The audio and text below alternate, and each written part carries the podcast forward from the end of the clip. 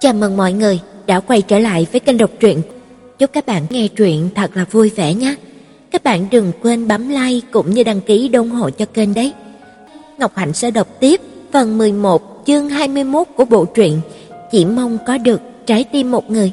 Nào, và bây giờ chúng ta hãy bước vào chương 21 các bạn nhé. Tôi xách thêm một đống đồ ăn sáng, vừa ra khỏi thang máy đã thấy một đám bác sĩ và y tá đi lướt qua người như là một trận gió. Những trường hợp như thế không hiếm thấy, tôi cũng không còn kinh ngạc nữa. Có điều lúc mà tôi nhìn thấy cái phòng mà họ đi vào, người trung lên, mấy thứ trong tay rơi cả xuống đất. Lúc mà tôi chạy tới phòng bệnh, hai y tá ngăn tôi lại, mấy người cũng vội vội vàng vàng để băng ca của cha tôi thẳng về phía phòng cấp cứu. Đợi tới khi mà bọn họ đã vào hẳn trong phòng cấp cứu, hai y tá mới buông tôi ra, đỡ tôi ngồi xuống ghế. Mấy cô ấy nói gì đó, tôi hoàn toàn không nghe thấy, chỉ ngồi ngay ra ở đó nhìn chằm chằm vào cửa phòng cấp cứu.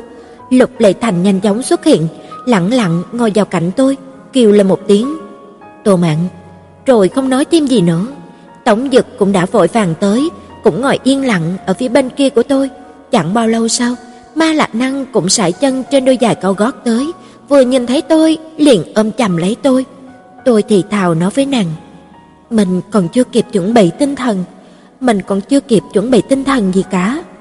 Một lúc lâu sau, cửa phòng cấp cứu mở ra, tôi lập tức đứng bật dậy, nhưng không có đủ dũng khí đi vào. Tổng Dực và Lục Lệ Thành liếc nhau một cái, Lục Lệ Thành và Ma Lạc Năng ở lại, cùng tôi vào chỗ của cha tôi. Tổng Dực đi ra nói chuyện với thầy thuốc. Cha tôi cao 1m78, nặng 150 cân, xem như đúng tiêu chuẩn của một vị đại hán phương Bắc. Thế mà hôm nay trên giường bệnh nhìn cha tôi có lẽ chỉ còn lại 90 cân, ngay cả thở tự như cũng phải cố hết sức. Tôi ngồi sụp xuống trước giường của cha, cầm tay cha, áp vào má mình. Ở phía xa xa, tiếng trò chuyện giữa Tống Dực và bác sĩ truyền loáng thoáng vào tai tôi. Tế bào ung thư đã làm phủ tạng của người bệnh nhân suy kiệt cả. Ý chí của bệnh nhân vô cùng kiên cường. Hiện giờ ông ấy toàn là dùng sức mạnh của ý chí để duy trì sự sống. Chẳng mấy đâu phải chuẩn bị tư tưởng sẵn. Cha tôi mở to mắt, nhìn tôi, tôi ghé sát vào tai cha. Cha ơi! Cha muốn cười, nhưng lại nhăn mày để thống khổ. Tôi muốn khóc, nhưng chỉ có thể mỉm cười. Cha nhìn tôi đăm đắm trong chốc lát, rồi lại hôn mê tiếp. Tôi ngồi canh trước giường của cha tôi không nhúc nhích. Tổng Dực và Ma Lạc Năng kêu tôi ăn cơm, tôi chỉ ăn được mấy miếng, đã nôn sạch, bọn họ không ép nữa, đành cho tôi uống nước. Cha tôi lúc thì hôn mê, lúc thì tỉnh lại, lúc hôn mê, những tiếng trên trĩ đầy thống khổ của cha thầm thoát ra từ cổ họng. Lúc tỉnh lại, cha chỉ nhìn tôi đăm đăm. Lục Lệ Thành và Tống Dực cũng muốn nói gì đó, nhưng lại không dám hé răng. Tôi biết bọn họ nghĩ gì, nhưng đây là cha của tôi cơ mà. Cha của tôi. Ma Lạc Năng cũng không muốn chịu đựng nữa, nàng cố nuốt nước mắt, nói một cách nghiêm túc. "Mạn Mạn, mình biết cậu không muốn chú đi, có điều cậu không thể ép chú vì cậu mà cố lưu lại. Chú rất là đau đớn, nhìn thấy chú đau đớn, cậu càng đau đớn hơn." Tôi không hé răng. Tới chiều, cha xuất hiện tình trạng nôn ra máu, bác sĩ phải đặt ống thông khí quản, cái ống thông to dài ngoằng kia cắm thẳng vào tận trong cơ thể cha. Rốt cuộc tôi cũng không thể kiềm chế nổi nữa, chạy ra ngoài hành lang, dựa lưng vào tường òa lên khóc. Mấy người ma lạc năng không còn cách nào khác, chỉ đành nhìn tôi khóc. Phàm là con người đều trở nên mong manh vô cùng trước cái chết. Sau khi khóc xong, tôi lau khô nước mắt, nói với bọn họ: "Mình muốn ở một mình với cha mình." Tôi lấy ra món quà sinh nhật chuẩn bị tặng cho cha tôi, ngồi vào cạnh giường cha, đợi lúc ông tỉnh lại, Tâm mới dơ cuốn album còn chưa sắp xếp xong cho cha xem. "Cha ơi, đây là quà sinh nhật con làm tặng cho cha." Tôi lật từng tờ cho ông xem. Đây là tấm ảnh lúc mà cha phục viên. Đây là tấm ảnh lúc mẹ vừa đi làm. Tấm này là tấm ảnh chụp chung đầu tiên giữa cha và mẹ. Đây là tấm chụp con lúc trăm ngày tuổi. Lật tới tấm ảnh cuối cùng tôi nói, mới ghép được tới lúc mà con lên đại học thôi à, có điều nhất định con sẽ ghép cho xong. Cha nhìn tôi chớp chớp mắt, tôi khẽ cọ má vào tay cha. Cha ơi, Cha cứ yên tâm mà đi theo mẹ đi thôi. Con, con sẽ tự chăm sóc cho mình. Rốt cuộc tôi cũng nói ra được mấy lời này. Tôi cứ nghĩ mình sẽ òa lên khóc, không ngờ là vẫn có thể mỉm cười. Cha ơi, cha không cần kiên trì vì con nữa, không cần phải lo lắng cho con. Con có thể tự chăm sóc cho mình được, con sẽ không cô đơn đâu. Cha thấy đấy, tôi giờ cuốn album cho cha, con đã có đầy những yêu thương như thế, không cần biết cha mẹ ở đâu, đều vẫn yêu con, vẫn dõi theo con. Con sẽ sống tốt, sẽ rất là vui vẻ, khoái lạc. Trong cổ họng của cha chợt vang lên những tiếng lục khục. Tôi liền nói, con sẽ lựa một người đàn ông tốt, gả cho người ấy. Con sẽ sinh một đứa con gái, rồi sẽ kể lại cho bé nghe chuyện xưa về ông ngoại và bà ngoại của bé. Cha ơi, con cam đoan với cha, nhất định con sẽ hạnh phúc. Tay cha không hiểu lấy đâu ra sức lực, túm chặt lấy tay tôi, tôi cũng nắm chặt lấy tay cha, ánh mắt cha như ghim chặt lấy tôi, trong khóe mắt đầy lệ, tôi òa khóc. Cha ơi, cha yên tâm đi cùng mẹ đi thôi, đừng kiên trì nữa, đừng có cố gắng nữa. Lục Lệ Thành, Tổng Dực và Ma Lạc Năng nghe thấy tiếng khóc của tôi liền chạy vào. Lục Lệ Thành liền nói: "Chú ơi, xin chú cứ yên tâm, cháu." Anh ta liếc qua Tống Dực một cái. "Cháu và Tống Dực hứa Liên Sương sẽ giúp chú chăm sóc cho Tô mạng. Ma Lạc Năng cũng nuốt nước mắt nói: "Chú ơi, xin chú cứ yên tâm mà đi, Tô Mạn vĩnh viễn sẽ không chỉ có một mình. Từ hôm nay trở đi, cháu chính là chị ruột của cô ấy." cháu sẽ chăm sóc cho cô ấy, ở bên cô ấy vĩnh viễn. Trong cổ họng của cha tôi lại vang lên những tiếng lục cục nghẹn ngào. Tôi quỳ trước giường bệnh của cha, vừa khóc vừa nói: "Cha ơi, cha đi tìm mẹ đi. Con gái của cha đã lớn rồi, sẽ có thể tự chăm sóc cho mình được." Chút khí lực trên tay của cha dần biến mất, chỉ lặng lặng nhìn tôi, trong đó hàm chứa bao nhiêu vướng bận, không muốn buông bỏ, mong mỏi chúc phúc, cuối cùng hết thảy đều dần nhạt nhòa cùng với sự tắt liệm của ngọn lửa sinh mệnh. Tiếp một tiếng, đồ thị trên màn hình đo nhịp tim chợt kéo dài thành một đường thẳng vô tận. Y tá chạy vào, bác sĩ cũng vội tới, bọn họ tuyên bố thời gian tử vong, tiếng người nói nhốn nháo, nhưng tôi không nghe rõ nổi lấy một câu. Tôi nắm chặt lấy bàn tay đang dần lạnh đi của cha tôi, không chịu buông ra. Từ nay về sau, không còn ai nói đi nói lại mãi bên tay tôi, không còn ai bắt tôi đi xem mắt, cũng không còn ai gọi điện nhắc tôi không được thức khuya nữa. Trong vòng chưa tới nửa năm, tôi đã mất đi hai người yêu thương tôi nhất trên thế gian này. Sau này, trên thế giới này, tôi đã trở thành một đứa trẻ mồ côi rồi. Ma Lạc Năng quỳ cạnh tôi, quay mặt tôi nhìn về phía nàng. Mãn Mãn à, cậu còn có người thân, cậu quên rồi sao? Bọn mình đã nói cả đời này sẽ là chị em, mình đã đáp ứng với cha cậu rồi, mình chính là chị gái của cậu. Tôi ngay người ra, nhìn nàng trong giây lát, Trợ ôm lấy nàng, vùi đầu vào vai nàng, nước mắt chảy ra như thác lũ. Nàng khóc cùng tôi, tôi càng khóc, tiếng khóc càng lớn, dần dần vứt bỏ hết thảy những kiềm chế, những ẩn nhẫn của một người trưởng thành, gào khóc ầm ĩ như một đứa trẻ con. Ma Lạc Năng vẫn ôm chặt lấy tôi, để mặc cho tôi phát tiết hết thảy những đau khổ, những níu kéo không bỏ được của mình, cho đến lúc mà tôi khóc ngất đi trong lòng nàng. Tôi vừa mới mở mắt ra, đã có người hỏi: "Tỉnh rồi sao, có muốn uống nước không?" Là Tống Dực. Tôi hỏi: "Ma Lạc Năng đâu rồi?" Anh ta đáp: "Cô ấy và Lục Lệ Thành nấu cơm ở ngoài kia, anh phụ trách chờ em tỉnh lại." Tôi ngồi dậy, một ngày trời không ăn cơm, người cũng như nhũng ra. Tổng Dực vội đỡ lấy tôi, đưa cho tôi một ly nước chanh. Uống tạm cốc nước chanh đã. Tôi uống cạn cốc nước chanh. Em muốn đi rửa mặt trước rồi mới ăn cơm. Được. Tôi đi vào nhà vệ sinh, nhìn bóng mình trong gương. Trải qua mấy tháng vừa rồi, tôi cũng gầy vô cùng, cằm nhọn ra, trong mắt càng to hơn.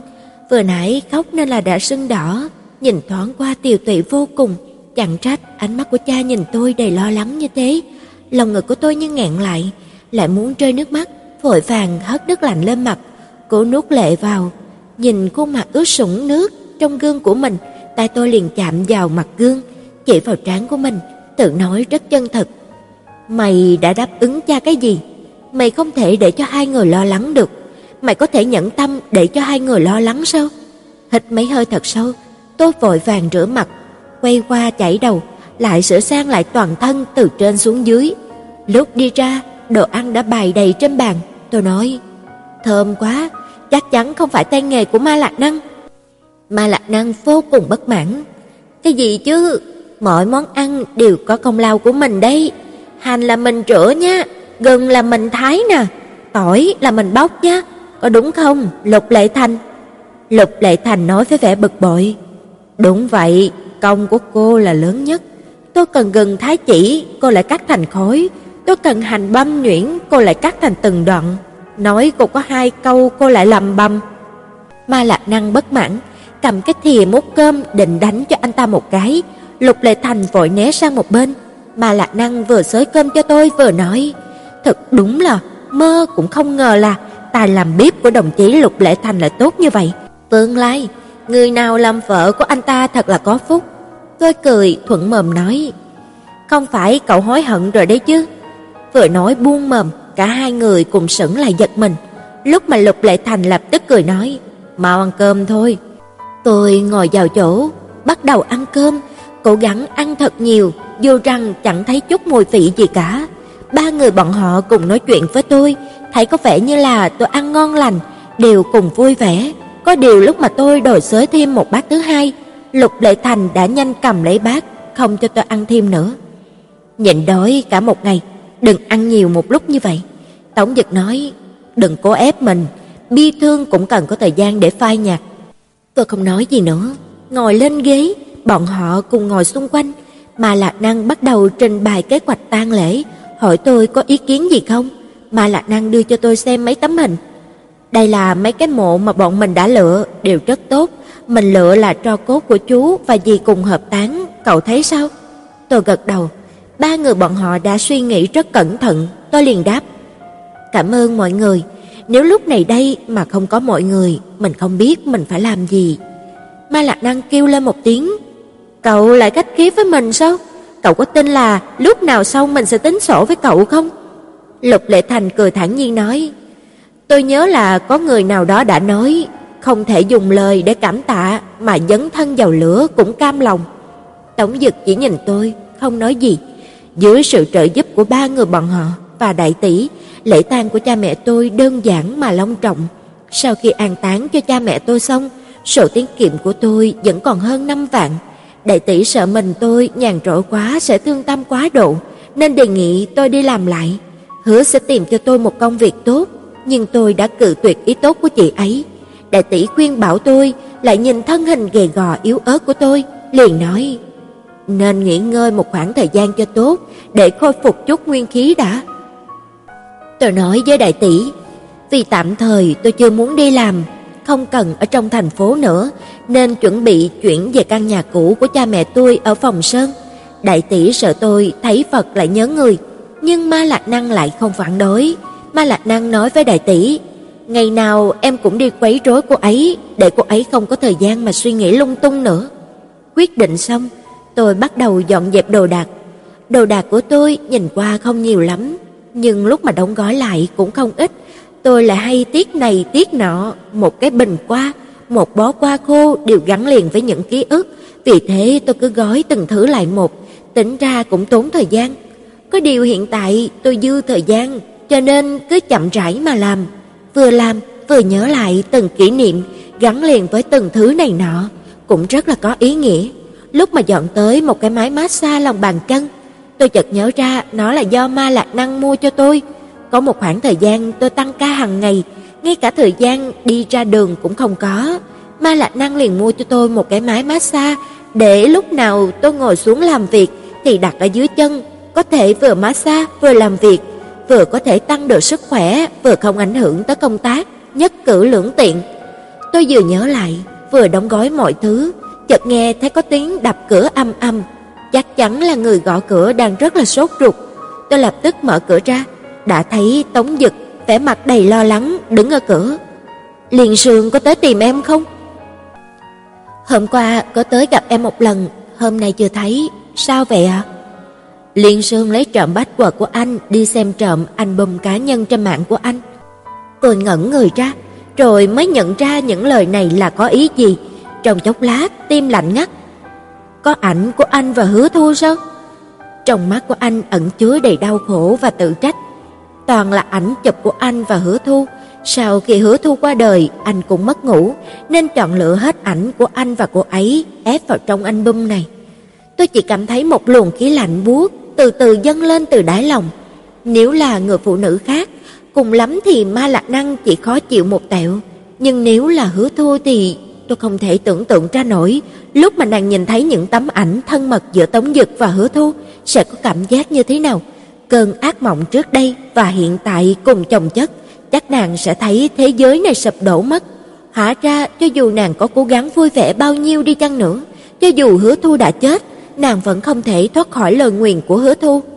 Tôi lập tức quay lại phòng tìm túi và di động, vừa đi ra ngoài vừa gọi điện cho Ma Lạc Năng.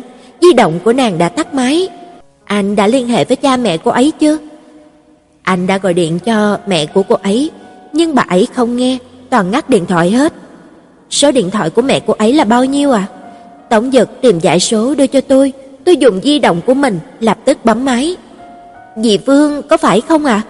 Chào dì ạ, cháu là Tô Mạn, Liên Sương đã về nhà chưa ạ? Lâu lắm rồi nó không có về nhà. Cha nó và nó giờ không có nói chuyện với nhau nữa câu. Hai cha con đang chiến tranh lạnh, dì muốn gặp nó cũng chỉ có thể tới căn nhà trọ của nó. Dì cũng định nói với cháu, nhờ cháu tới chơi với nó nhiều, có điều lại thấy ngại, dù sao nhà cháu đã xảy ra chuyện lớn như vậy, chắc cháu cũng không có thoải mái. Sao vậy? Cháu không gọi được cho nó sao? Trong giọng nói của bà Vương không giấu nổi sự mệt mỏi, tôi vội vàng rút lại những câu định nói. Chắc di động của cô ấy hết pin rồi, chắc lát nữa cô ấy sẽ tới tìm cháu, cô ấy thường tới chơi với cháu vào buổi tối mà. Vậy thì tốt, cháu gặp nó, trò chuyện với nó nhiều một chút, cha nó cũng không muốn đánh nó đâu. Tôi giật mình, bác trai đánh cô ấy sao ạ? Giọng của bà Vương thoáng nghẹn ngào. Nó và cha nó ầm ĩ một trận vì Tống Dực, cả hai cha con đều lời qua tiếng lại, Liên Sương cũng nói mấy câu gây tổn thương tới người khác, cha nó liền tát cho nó một cái. Từ hôm đó, Liên Sương không có về nhà nữa. Tôi ngắt điện thoại, quay nhìn Tống Dực, vì di động của tôi bị tiết âm nên Tống Dực vừa nghe vừa đoán loáng thoáng nội dung của cuộc điện thoại. Anh ta mặt mày tái nhợt nói: "Anh không biết, cô ấy không có nói gì với anh cả." Tôi tự trách mình, tâm tình của em để cả lên mình cha em, cũng không có lưu ý tới sự khác thường của cô ấy. Ngồi taxi tìm người cũng không tiện, chúng ta tìm một lái xe vậy. Tôi gọi điện cho đại tỷ, chị ấy nói chị ấy đang ăn cơm với khách hàng, tôi chỉ đành gọi điện cho Lục Lệ Thành. Anh có bận việc gì quan trọng không? Đang ăn cơm một mình. Lát về tôi mời anh ăn cơm, bây giờ có thể phiền anh làm lái xe một lát được không? Mà Lạc Năng mất tích rồi, bọn tôi phải đi tìm cô ấy. Chẳng lẽ Tống Dực không phải cục nam châm của cô ấy hay sao? Cô chỉ cần đẩy Tống Dực đứng lẫn vào giữa biển người, cô ấy cũng sẽ giống như là cục sắt, không cần biết đang lạc ở góc nào, đều lập tức bay thẳng về phía nam châm. Chuyện rất là phức tạp, tôi không có thời gian kể lễ tường tận với anh, rốt cuộc là anh có giúp hay là không? Anh ta nói, tôi sẽ tới ngay lập tức, cô đang ở đâu? Dưới nhà của chị Lâm Thanh. 20 phút sau, chiếc một mã nhân của Lục Lệ Thành đã phanh kết lại trước mặt. Tôi và Tổng Dực lập tức lên xe. Tìm ở đâu bây giờ? Tôi nghĩ một lát, tới nhà cô ấy trước đã. Trong nhà không có ai, Tổng Dực vẫn không ngừng gọi điện cho nàng, nhưng di động vẫn tắt máy. Tôi cũng gọi cả cho một số bạn bè có quan hệ tốt với cô ấy, có điều không ai biết cô ấy đi đâu cả. Tới nhà hàng cô ấy thường tới, bồi bàn nói không thấy. Tới những nơi cô ấy thường tới với Tống Dực cũng không thấy đâu. Tới quán rượu mà tôi và cô ấy thường tới, chủ quán cũng nói là không thấy tới. Rơi vào đường cùng, tôi lập tức ghi ra một danh sách những quán ăn và quán bar mà nàng yêu thích, chuẩn bị đi tìm từng nhà một. Quán bar đèn mờ ảo, cả một biển người, mọi người đều xả hơi kiệt lực, từng bậc trai thanh gái lịch quẩn lấy nhau trong những góc tối, không khí tràn ngập mùi vị của cuồng quan. Chúng tôi vất vả len vào giữa đám người, đám con gái lớn mật mượn cơ hội đó để đụng chạm vào Lục Lệ Thành và Tống Dực, cũng không biết rốt cuộc là ai quấy rối ai. Lục Lệ Thành cười cười hưởng thụ sự khiêu khích của bọn họ, không cử tuyệt cũng không chủ động, có điều tuyệt không dừng bước. Tống Dực thì mặt mũi xanh mét, gần như là thô lỗ, dùng tay chắn lại từng người một.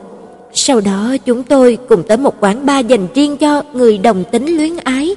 Lục Lệ Thành cười phá lên. Đời sống của cô và hữu Liên Sương cũng thật là phong phú.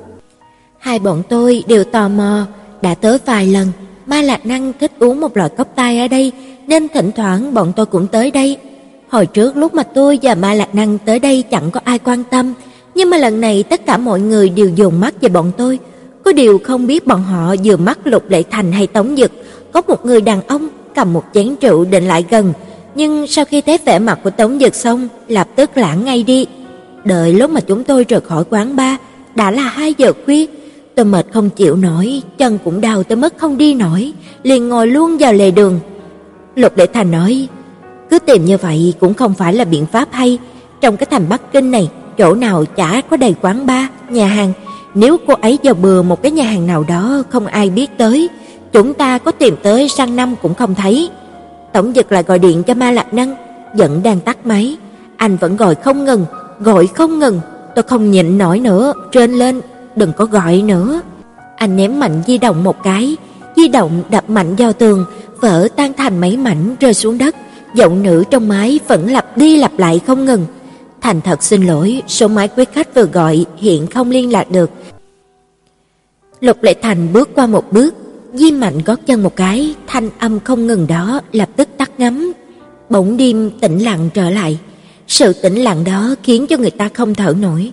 Tống Dực ôm đầu cũng ngồi xuống vỉa hè. Tôi ngẩn người ra, nhìn những tòa nhà cao cao ở phía xa xa. Mà Lạc Năng rốt cuộc là cậu đang ở đâu?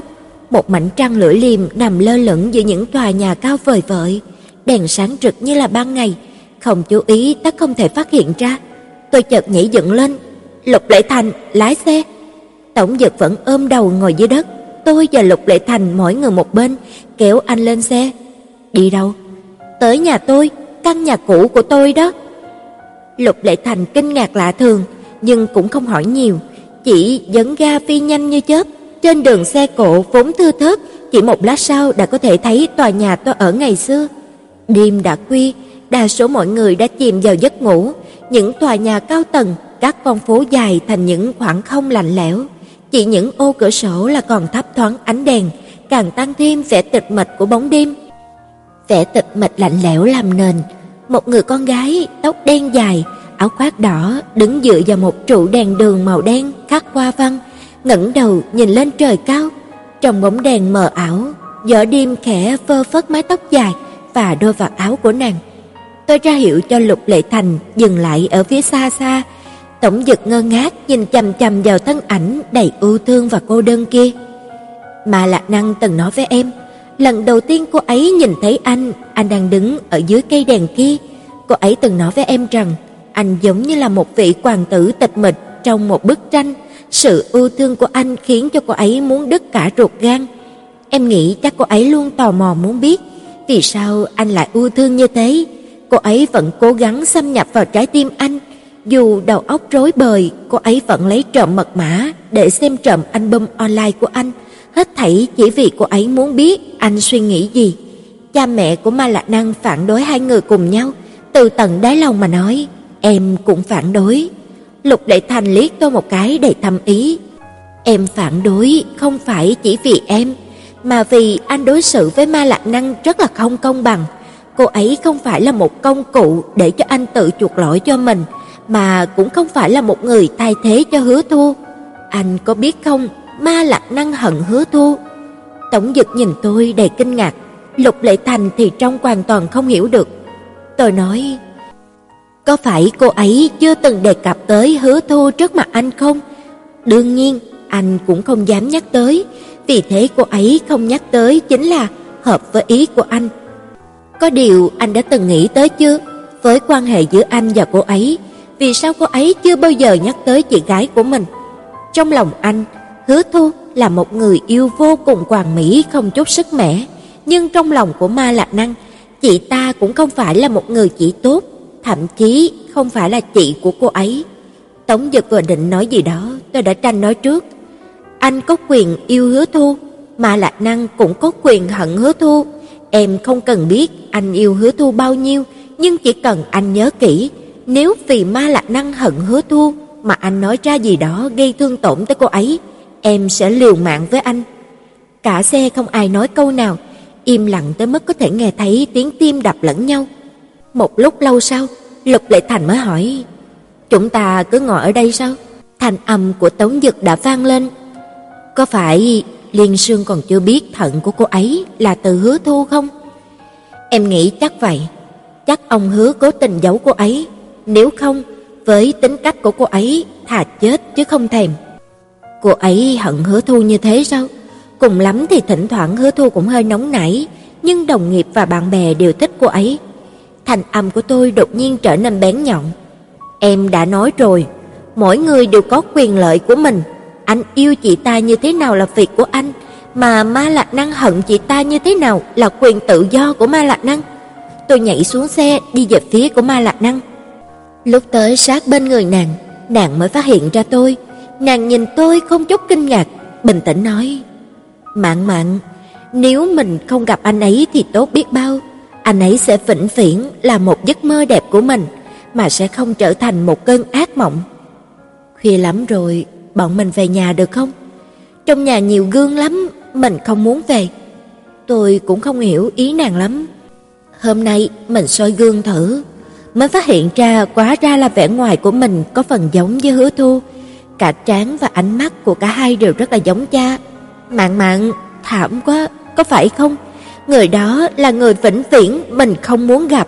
Ai ngờ, mỗi ngày đều phải nhìn thấy. Tôi nghĩ một lúc lâu rồi nói, không sao cả. Bây giờ khoa học kỹ thuật rất là phát triển, vừa hay đôi mắt của cậu cũng không đẹp lắm, bọn mình có thể đi giải phẫu thẩm mỹ. Ma Lạc Năng mỉm cười, mái tóc khẽ bay loạn giữa ưu thương. Thế còn nó thì sao bây giờ? Ma Lạc Năng chỉ về phía vị trí quả thận của mình. Tôi sợ hãi biến sắc. Nàng cười nói, ngay cả một người ngoài như cậu còn có thể đoán được chân tướng của sự việc, lẽ nào mình lại không thể? Hôm nay, mình ngồi nhớ lại hết thảy về Tống Dực, mới đột nhiên hiểu ra, lúc ở bệnh viện, tiếng khóc của anh mà mình nghe được là vì Hứa Thu, tiếng khóc của anh ấy làm mình động lòng, có điều đối tượng khiến cho anh ấy khóc lại là một người mà mình hận, thật là khôi hài làm sao? Ngày mà Hứa Thu chết mà mẹ nói cho mình là ngày giả, bảo sao quả thận là thích hợp với mình như thế, bởi vì nó chảy cùng một dòng máu với mình. Ma Lạc Năng cầm tay tôi. Mình đã hoàn toàn minh bạch, vì sao mình lại gặp Tống Dực ở đây? Không phải do mấy quả táo của cậu, mà là vì cậu. Anh ấy đứng dưới lầu, đau thương vì hứa thu, mà nhung nhớ cũng là cậu. Không phải thế, mình... Tôi cảm thấy lục phủ ngũ tạng trong bụng như là sôi trào, cả người như là bị xoắn phẳng đau vô cùng. Có điều vẻ mặt của Ma Lạc Năng vẫn bình tĩnh như vậy, giống như là hết thảy này nọ đều là chuyện của người khác. Thật xin lỗi, Mạn Mạn. Hóa ra cậu phải chịu oan ức như thế, trong lúc mà lòng cậu đổ máu thì mình lại không chút kiên nể, ca múa vui quan, lại còn bắt cậu phải chung vui với mình. Vẻ mặt của Ma Lạc Năng rốt cuộc cũng có chút thay đổi, trong đôi tròng mắt lệ rớt rưng rưng. Mình thật vui vẻ, vì rốt cuộc người cuối cùng cậu lựa chọn là mình, cho dù người kia là Tống Dực, người cậu đã thầm yêu bao nhiêu năm. Mình thật là xin lỗi cậu. Thật ra sau này mình đã phát hiện ra cậu và Lục Lệ Thành cũng không phải là người yêu gì cả. Cách cư xử của cậu và Tống Dực có phần không được tự nhiên, mình lại cố tình giả vờ như không biết, thậm chí tránh né, chỉ mong nắm giữ giấc mơ của mình. Mình đã cho rằng mình và Hứa Thu không cùng một loại người, bây giờ mới phát hiện ra hai bọn mình đúng là chị em, bọn mình đều ích kỷ, dối trá, đều giỏi lợi dụng sự lương thiện của người khác nhằm đạt được mục đích của mình. Cho tới bây giờ vẫn không coi mối thâm tình chị em là cái gì cả. Mạn Mạn, xin tha thứ cho mình, xin tha thứ cho mình nhé. Sắc mặt của Ma Lạc Năng càng lúc thì càng xanh mét, đột nhiên người nhũng ra, ngã nhào xuống, tôi vội vàng ôm lấy nàng, ai ngờ chính mình cũng bị nàng kéo ngã luôn. hai người cùng ngã nhào xuống đất. Tôi hoảng sợ kêu to lên, "Lục Lệ Thành, Lục Lệ Thành!" Lục Lệ Thành và Tống Dực cùng xô lại, một người đỡ tôi, một người ôm lấy Ma Lạc Năng. Tôi đẩy tay của Lục Lệ Thành ra. "Xe, xe bệnh viện." Người tôi vô cùng run rẩy, không thể nói nguyên được cả một câu. Lục Lệ Thành vội chạy đi lái xe, Tổng Dực ôm Ma Lạc Năng lên xe, Lục Lệ Thành nhấn hết ga, phóng thẳng về hướng của bệnh viện. Chưa kịp tới bệnh viện, bọn tôi đã bị xe cảnh sát đuổi theo, hai chiếc xe cảnh sát đuổi theo sát ở phía sau bọn tôi, gọi lo ầm ĩ, ra lệnh cho bọn tôi ngừng xe. Một chiếc xe cảnh sát khác cũng vòng qua đường nhỏ định phóng lên trước chặn bọn tôi lại. Lục Lệ Thành hỏi Tống Dực: "Anh muốn thế nào?" Tống Dực chỉ dán mắt vào Ma Lạc Năng, ngay cả đầu cũng không ngẩng lên nói: "Tôi chỉ muốn tới bệnh viện trong thời gian ngắn nhất." Lục đệ Thành mỉm cười, tiếp tục nhấn mạnh chân ga, lập tức phóng thẳng về phía cái xe cảnh sát trước mặt. Xe cảnh sát vô cùng sợ hãi, một mã nhân là loại xe Jeep chạy Việt giả, coi như gấp đôi nó, nó hoàn toàn không có gan đụng với một mã nhân, lập tức đấm mạnh tay lái tránh khỏi bọn tôi. Lục đệ Thành lái chiếc một mã nhân phóng vút đi trên một luồng lửa, ba chiếc xe cảnh sát điên cuồng đuổi theo phía sau, những chiếc xe phía trước nghe thấy tiếng còi của cảnh sát, lại nhìn thấy tốc độ của bọn tôi, từ xa đã tránh sang một bên. Đoạn đường bình thường phải mất hơn nửa giờ, thế mà bây giờ chỉ cần có 10 phút là đã có thể tới nơi. Lục Lệ Thành dừng xe cẩn thận trước cửa bệnh viện. Mọi người đưa Hứa Liên Xương vào đi, tôi ở đây ứng phó với cảnh sát. Tổng Dực ôm Ma Lạc Năng lao xuống, lúc mà bọn tôi đi thẳng vào bệnh viện rồi, mới thấy xe của cảnh sát trú còi vây quanh xe của Lục Lệ Thành. Ma Lạc Năng bị đẩy vào phòng cấp cứu, Tống Dật vẫn ngồi trên ghế không nhúc nhích, mặt trắng bệch như là thất hồn lạc phách, cho dù tôi nói cái gì, anh đều không nghe thấy gì cả. Tôi gọi điện cho mẹ của Ma Lạc Năng, đã 3 giờ khuya, chuông điện thoại kêu hồi lâu mới có người nghe, là giọng của một người đàn ông lớn tuổi, hỏi dồn dập: "Cháu là Tô Mạn sao? Tiểu Liên gặp chuyện gì rồi?" Tôi không có thời gian để kinh ngạc về trí tuệ của ông ấy, vội vàng đáp: Cô ấy đang ở trong phòng cấp cứu của bệnh viện, bọn cháu cũng không biết vì sao. Lúc này giọng của ông ấy bình tĩnh hơn. Bệnh viện nào? Tôi đọc địa chỉ của bệnh viện, ông ấy liền nói, chúng tôi sẽ tới ngay lập tức. Không tới nửa tiếng sau, một người đàn ông khuôn mặt đường đường chính chính và bà Vương cùng vội vàng tới. Vừa nhìn thấy Tống Dực, bà Vương nước mắt lưng tròng, lập tức xông tới. Tôi biết ngay là cậu sẽ hại nó mà. À vâng, Hứa Trọng Tấn giữ chặt lấy tay bà, hoàn toàn không nhìn tới Tống Dực, chỉ chào hỏi tôi, "Tô mạng sao? Tiểu Liên lại gây thêm phiền toái cho cháu rồi." "Xin bác đừng có khách khí như thế, cháu với Ma Lạc Năng, liền Xương là bạn thân à?" Chỉ một lát sau đã có mấy bác sĩ chạy tới, ngay cả viện trưởng của bệnh viện này cũng đã tới, cả hành lang người đến người đi loạn ầm ĩ. Viện trưởng mời ông Hứa tới một gian phòng nghỉ ngơi, ngồi trong phòng có thể trực tiếp quan sát tình huống trong phòng cấp cứu qua cửa kính. Tống Dực vẫn ngồi ở cửa phòng cấp cứu, không nói cũng không động đậy. Tôi cùng ngồi yên lặng bên cạnh anh. Đã có người tới gọi tôi, nói bà Vương muốn nói chuyện với tôi. Lúc tôi đi ra, phát hiện ra bà Vương vẫn khóc liên tục, người có thể nói đương nhiên là ông Hứa. Ông ấy hỏi tôi: "Sau khi giải phẫu thân thể của Tiểu Liên vẫn bình thường, chưa bao giờ xảy ra vấn đề gì, vì sao đột nhiên lại như thế? Tôi chỉ đành nói thật. Cô ấy phát hiện ra Tống Dực là bạn trai của Hứa Thu, sau đó lại phát hiện ra thận của cô ấy là của Hứa Thu. Sau khi nghe xong, bà Vương nước mắt càng tuôn trào, vừa khóc vừa mắng Tống Dực. Ông Hứa nhìn chằm chằm vào đám thầy thuốc đang bận rộn trong phòng cấp cứu, sắc mặt rất là khó coi. Tôi đột nhiên nhớ tới Lục Lệ Thành, đã lâu rồi mà anh ta chưa tới, xem ra là bị cảnh sát bắt đi rồi. Bác hứa, vừa rồi Liên Sương, tôi thấy cháu gọi Tiểu Liên là Ma Lạc Năng, là biệt hiệu của nó sao? Cháu cứ gọi nó là Ma Lạc Năng đi. Dạ, vừa rồi đột nhiên Ma Lạc Năng ngất xỉu, bọn cháu vì muốn đưa cô ấy tới bệnh viện nhanh nhất nên vượt qua vô số đèn đỏ, suýt nữa thì đâm phải một xe cảnh sát nữa. Do xe của Lục Lệ Thành lái, anh ấy bị cảnh sát bắt đi rồi. Ông hứa liếc về phía một người đàn ông khoảng chừng 27-28 tuổi, ngồi ở trong góc phòng, anh ta lập tức đứng dậy đi ra ngoài.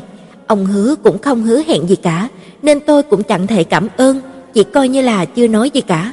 Một lúc lâu sau, tôi mới thấy những bác sĩ đi ra khỏi phòng cấp cứu, tôi lập tức lao ra, cùng Tống Dực vây quanh bác sĩ, nhưng bác sĩ căn bản chẳng để ý tới tôi và Tống Dực mà trực tiếp đi vào trong phòng nói chuyện với ông Hứa. Tôi và tổng Dực chỉ đành đứng ngoài cửa nghe lén. Có một bác sĩ chắc là bác sĩ cũ của Ma Lạc Năng, có vẻ rất là quen thuộc với ông Hứa, cũng không lựa lời lắm mà nói ngay. Tình huống cũng không có lạc quan lắm. Thận trong cơ thể và cơ thể của cô ấy xuất hiện hiện tượng bài xích. Bà Vương kêu lên, sao có thể thế được, đã 6 năm trời rồi, lâu thế rồi mà còn không xảy ra chuyện gì, vì sao lại đột nhiên bài xích thế chứ? Mấy vị chuyên gia cùng nhìn lẫn nhau, lộ rõ vẻ xấu hổ. Cuối cùng, một bác sĩ trông có vẻ còn trẻ đứng ra giải thích. Loại hiện tượng này y học cũng hiếm thấy, có thể nói khả năng bài xích lớn nhất ác phải xảy ra trong khoảng một năm đầu sau khi giải phẫu, thời gian càng dài thì càng dễ thích ứng. Có điều cũng không phải không có tiền lệ. Ở Anh cũng từng xảy ra trường hợp sau khi cấy ghép tim, 10 năm sau mới xảy ra tình trạng bài xích. Trước mắt nguyên nhân cụ thể khiến cho cơ thể con gái của bà xảy ra bài xích, chúng tôi vẫn chưa thể giải thích được, chỉ có thể căn cứ vào tình hình thực tế để phán đoán rằng cơ thể và vật cấy ghép xảy ra tình trạng bài xích. Bà Vương còn muốn nói tiếp, ông hứa đã ngăn bà ấy lại. Bây giờ cũng không phải là lúc nghiên cứu giải thích dựa vào khoa học.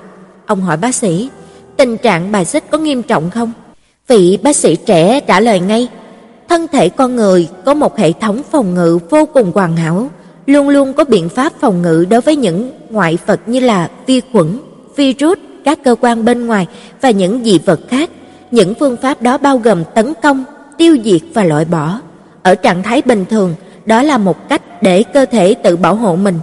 Cái gọi là bài xích cấy ghép thận thực chất là cơ thể coi thận là một loại dị vật, đầu óc phát ra lệnh, ra lệnh cho hệ thống miễn dịch của cơ thể tiến hành tấn công, tiêu diệt và loại bỏ. Một khi đã phát sinh phản ứng bài xích, thận cấy ghép sẽ bị tổn thương.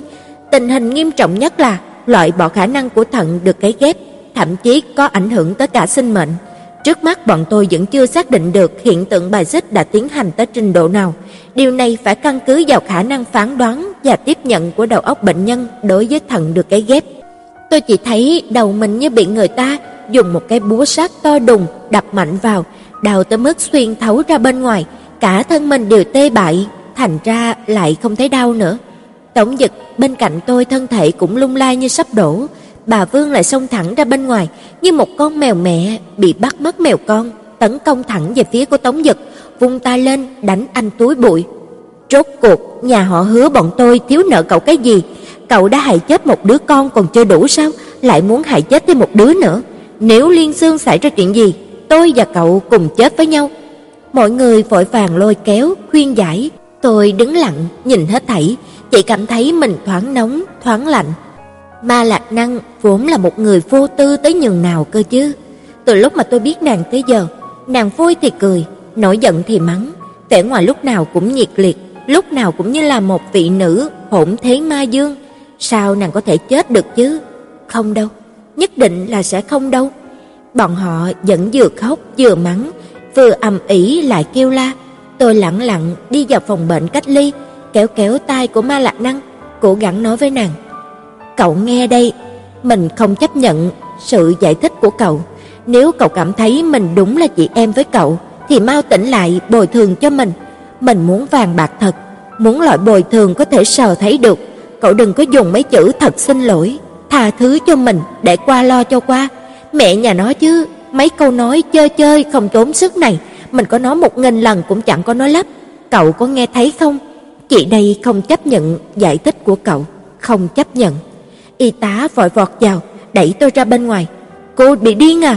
Không thấy bệnh nhân đang hôn mê sao? Mau ra ngoài, đi ra ngoài đi. Tôi quay mặt về phía phòng bệnh, kêu ầm lên. Mà lạc năng, mình không chấp nhận, mình không chấp nhận. Tôi bị hai y tá lôi ra bên ngoài, bọn họ cố ấn tôi vào thang máy, bấm xuống tầng 1, cửa thang máy bị đóng lại xong, tôi bị nhốt trong thang máy chậm chậm đi xuống, vừa đập cửa vừa la lên, "Mà Lạc Năng, mình không chấp nhận, mình không chấp nhận mà." Cửa thang máy chậm chậm mở ra, tôi ngã nhào ra trên sàn, đột nhiên cảm thấy vô cùng mệt mỏi, thân mình nhũn ra không còn chút sức lực. Người bảo vệ chị an thấy vậy, liền lại gần đỡ tôi lên rồi an ủi. Người đã chết rồi, không thể sống lại được, cố gắng nén bi thương. Tôi lập tức đẩy ta anh ta ra, tụm lấy áo của anh ta, quay ra trống lên với anh ta. Anh nói ai đã chết hả? Anh nói là ai đã chết hả? Ma Lạc Năng sẽ không chết. Người bảo vệ sợ quá, vội nói liên tục, không chết, không chết. Một người vừa nhẹ nhàng ôm lấy tôi, vừa xin lỗi người bảo vệ. Thật xin lỗi, cô ấy hơi bị kích động. Anh ta cứ thế ôm tôi ra khỏi bệnh viện, tôi cố sức đá mạnh về phía sau. Lục Lễ Thành, mau thả tôi xuống, mau thả tôi xuống đi. Anh ta ôm tôi tới một góc im lặng, rồi mới buông tôi ra. Tôi quay người lại đánh anh ta. Ai cần anh ta xen vào chuyện của người khác chứ? Anh ta đã kéo tôi vào lòng, dùng hai cánh tay ôm chặt lấy tôi. Tuy rằng tay tôi không động đậy nổi, nhưng vẫn cố vừa đá vừa cào cấu. Anh ta một tay ôm chặt lấy tôi, một tay vỗ nhẹ vào lưng tôi. Tôi đánh mãi, đánh mãi, đột nhiên không còn chút sức lực nào nữa, vùi đầu vào ngực của anh ta, òa lên khóc. Mẹ đi rồi, cha đi rồi, thật tôi không thể tiếp nhận nổi thêm cái chết một lần nào nữa. Không công bằng, người chết có thể ngủ an ổn, người sống là phải chịu đựng sự đau khổ vô cùng vô tận. Lục Lệ Thành vỗ nhẹ nhẹ vào lưng tôi, khẽ nói: "Ngoan, đừng khóc, đừng khóc." Anh ta giống như là đang dỗ dành một đứa trẻ con, có điều cái động tác gợi nhớ lại những ký ức thời thơ ấu, từng hàng sâu trong trí óc này, từng mang theo những yêu thương của cha mẹ, đã từng an ủi vô số lần đau khổ của chúng ta, lại như có ma lực kỳ lạ.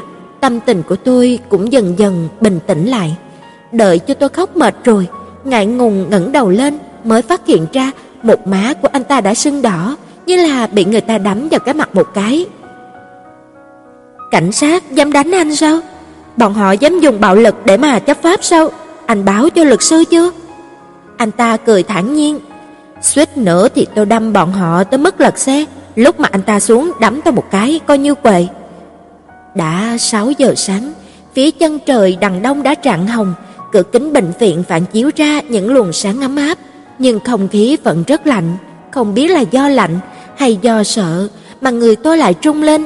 Anh ta cởi áo khoác lên người của tôi, chúng ta tìm chỗ nào ăn tạm gì đó, nghỉ ngơi trong chốc lát. Vất vả cả đêm, trên mặt của Lục Lệ Thành râu đã mọc lẫm chởm, quần áo nhăn nhúm dính bết vào người, lại thêm vết thương trên mặt, nói bê tha lại càng bê tha hơn. Tôi nghĩ một lát rồi lắc đầu, lại thấy vẻ tiều tụy của anh ta liền nói: "Ngoài kia có hàng ăn sáng, chúng ta kiếm bát sữa đậu nành uống tạm." Tôi lấy ba phần ăn sáng, lại dặn gói một phần lại, quay sang giải thích với Lục Lệ Thành, một phần cho Tống Dực. Lục Lệ Thành vừa uống sữa vừa hỏi: "Rốt cuộc cô có thể nói cho tôi biết tí xíu xem vì sao lại tới nông nổi này không? Nếu không, tôi có muốn giúp cũng không giúp được. Vì sao đột nhiên thận của Hứa Liên Sương lại suy kiệt?" Dạ dày tôi rất là khó chịu, có điều bờ vai tôi hiện giờ rất là nặng nề. Ma Lạc Năng đã nằm trên giường bệnh, tôi cũng không thể nằm theo, vì thế buộc mình phải uống từng ngụm sữa. Ma Lạc Năng có một người chị gái tên là Hứa Thu, năm hoặc là sáu năm trước, đại khái là trước khi mà tôi quen Ma Lạc Năng, chị ta gặp tai nạn qua đời rồi. Người lái xe là Tống Dực, bạn trai của Hứa Thu. Sau khi Hứa Thu chết, thận được cái ghép cho Ma Lạc Năng. Cha mẹ của Ma Lạc Năng đều giấu chuyện này. Người mà Tống Dực yêu thật sự là Hứa Thu. Hôm qua, Ma Lạc Năng đã phát hiện ra bí mật này, đồng thời cũng phát hiện ra thận của mình là của Hứa Thu, không phải thận của cô ấy bị suy kiệt, đầu óc của cô ấy cố ra lệnh cho cơ thể tiến hành bài xích, tiêu diệt dị vật xâm phạm cơ thể của cô ấy. Lục Đệ Thành nghe cũng phát ngốc, giống như là kịch nhiều tập. Trong kịch truyền hình, đó là điểm nhấn đầy kịch tính trong cuộc sống thực sự, đó gọi là sự thống khổ. Lục Đệ Thành thở dài, rốt cuộc bây giờ tôi cũng hiểu rõ Tống Dực, trong công việc anh ta hơn thua cũng không quan trọng, mà bảo táp cũng không quan tâm. Tôi cứ nghĩ là anh ta giả vờ, hóa ra là anh ta không cần, cũng không trách được anh ta đã về Bắc Kinh cả năm trời mà vẫn không chịu mua xe, hoàn toàn không giống như những người học từ nước ngoài về. Chắc chắn là sau tai nạn xe cộ không dám lái xe lại rồi. Tôi uống sữa kia mà đắng ngắt như là uống thuốc, lại đưa phần đã gói lại kia cho anh ta. Phiền anh đưa cho Tống Dực giùm. Cô không đi sao? Tôi lắc đầu. Sau khi Lục Lệ Thành đi vào rồi là hỏi tôi. Tống Dực vẫn canh giữ trước cửa phòng bệnh của Ma Lạc Năng, đánh không đi, trông anh ta không ổn chút nào. Cô có vào lại xem anh ta một chút không? Tôi đáp đầy mệt mỏi. Tạm thời bây giờ tôi không muốn nhìn thấy anh ấy. Chúng ta đi xử lý vết thương trên mặt của anh trước đã. Anh ta liền nói, không sao cả, vết thương nhỏ xíu cũng phải mất mấy tiếng, thời gian đó thà về nhà ngủ còn hơn.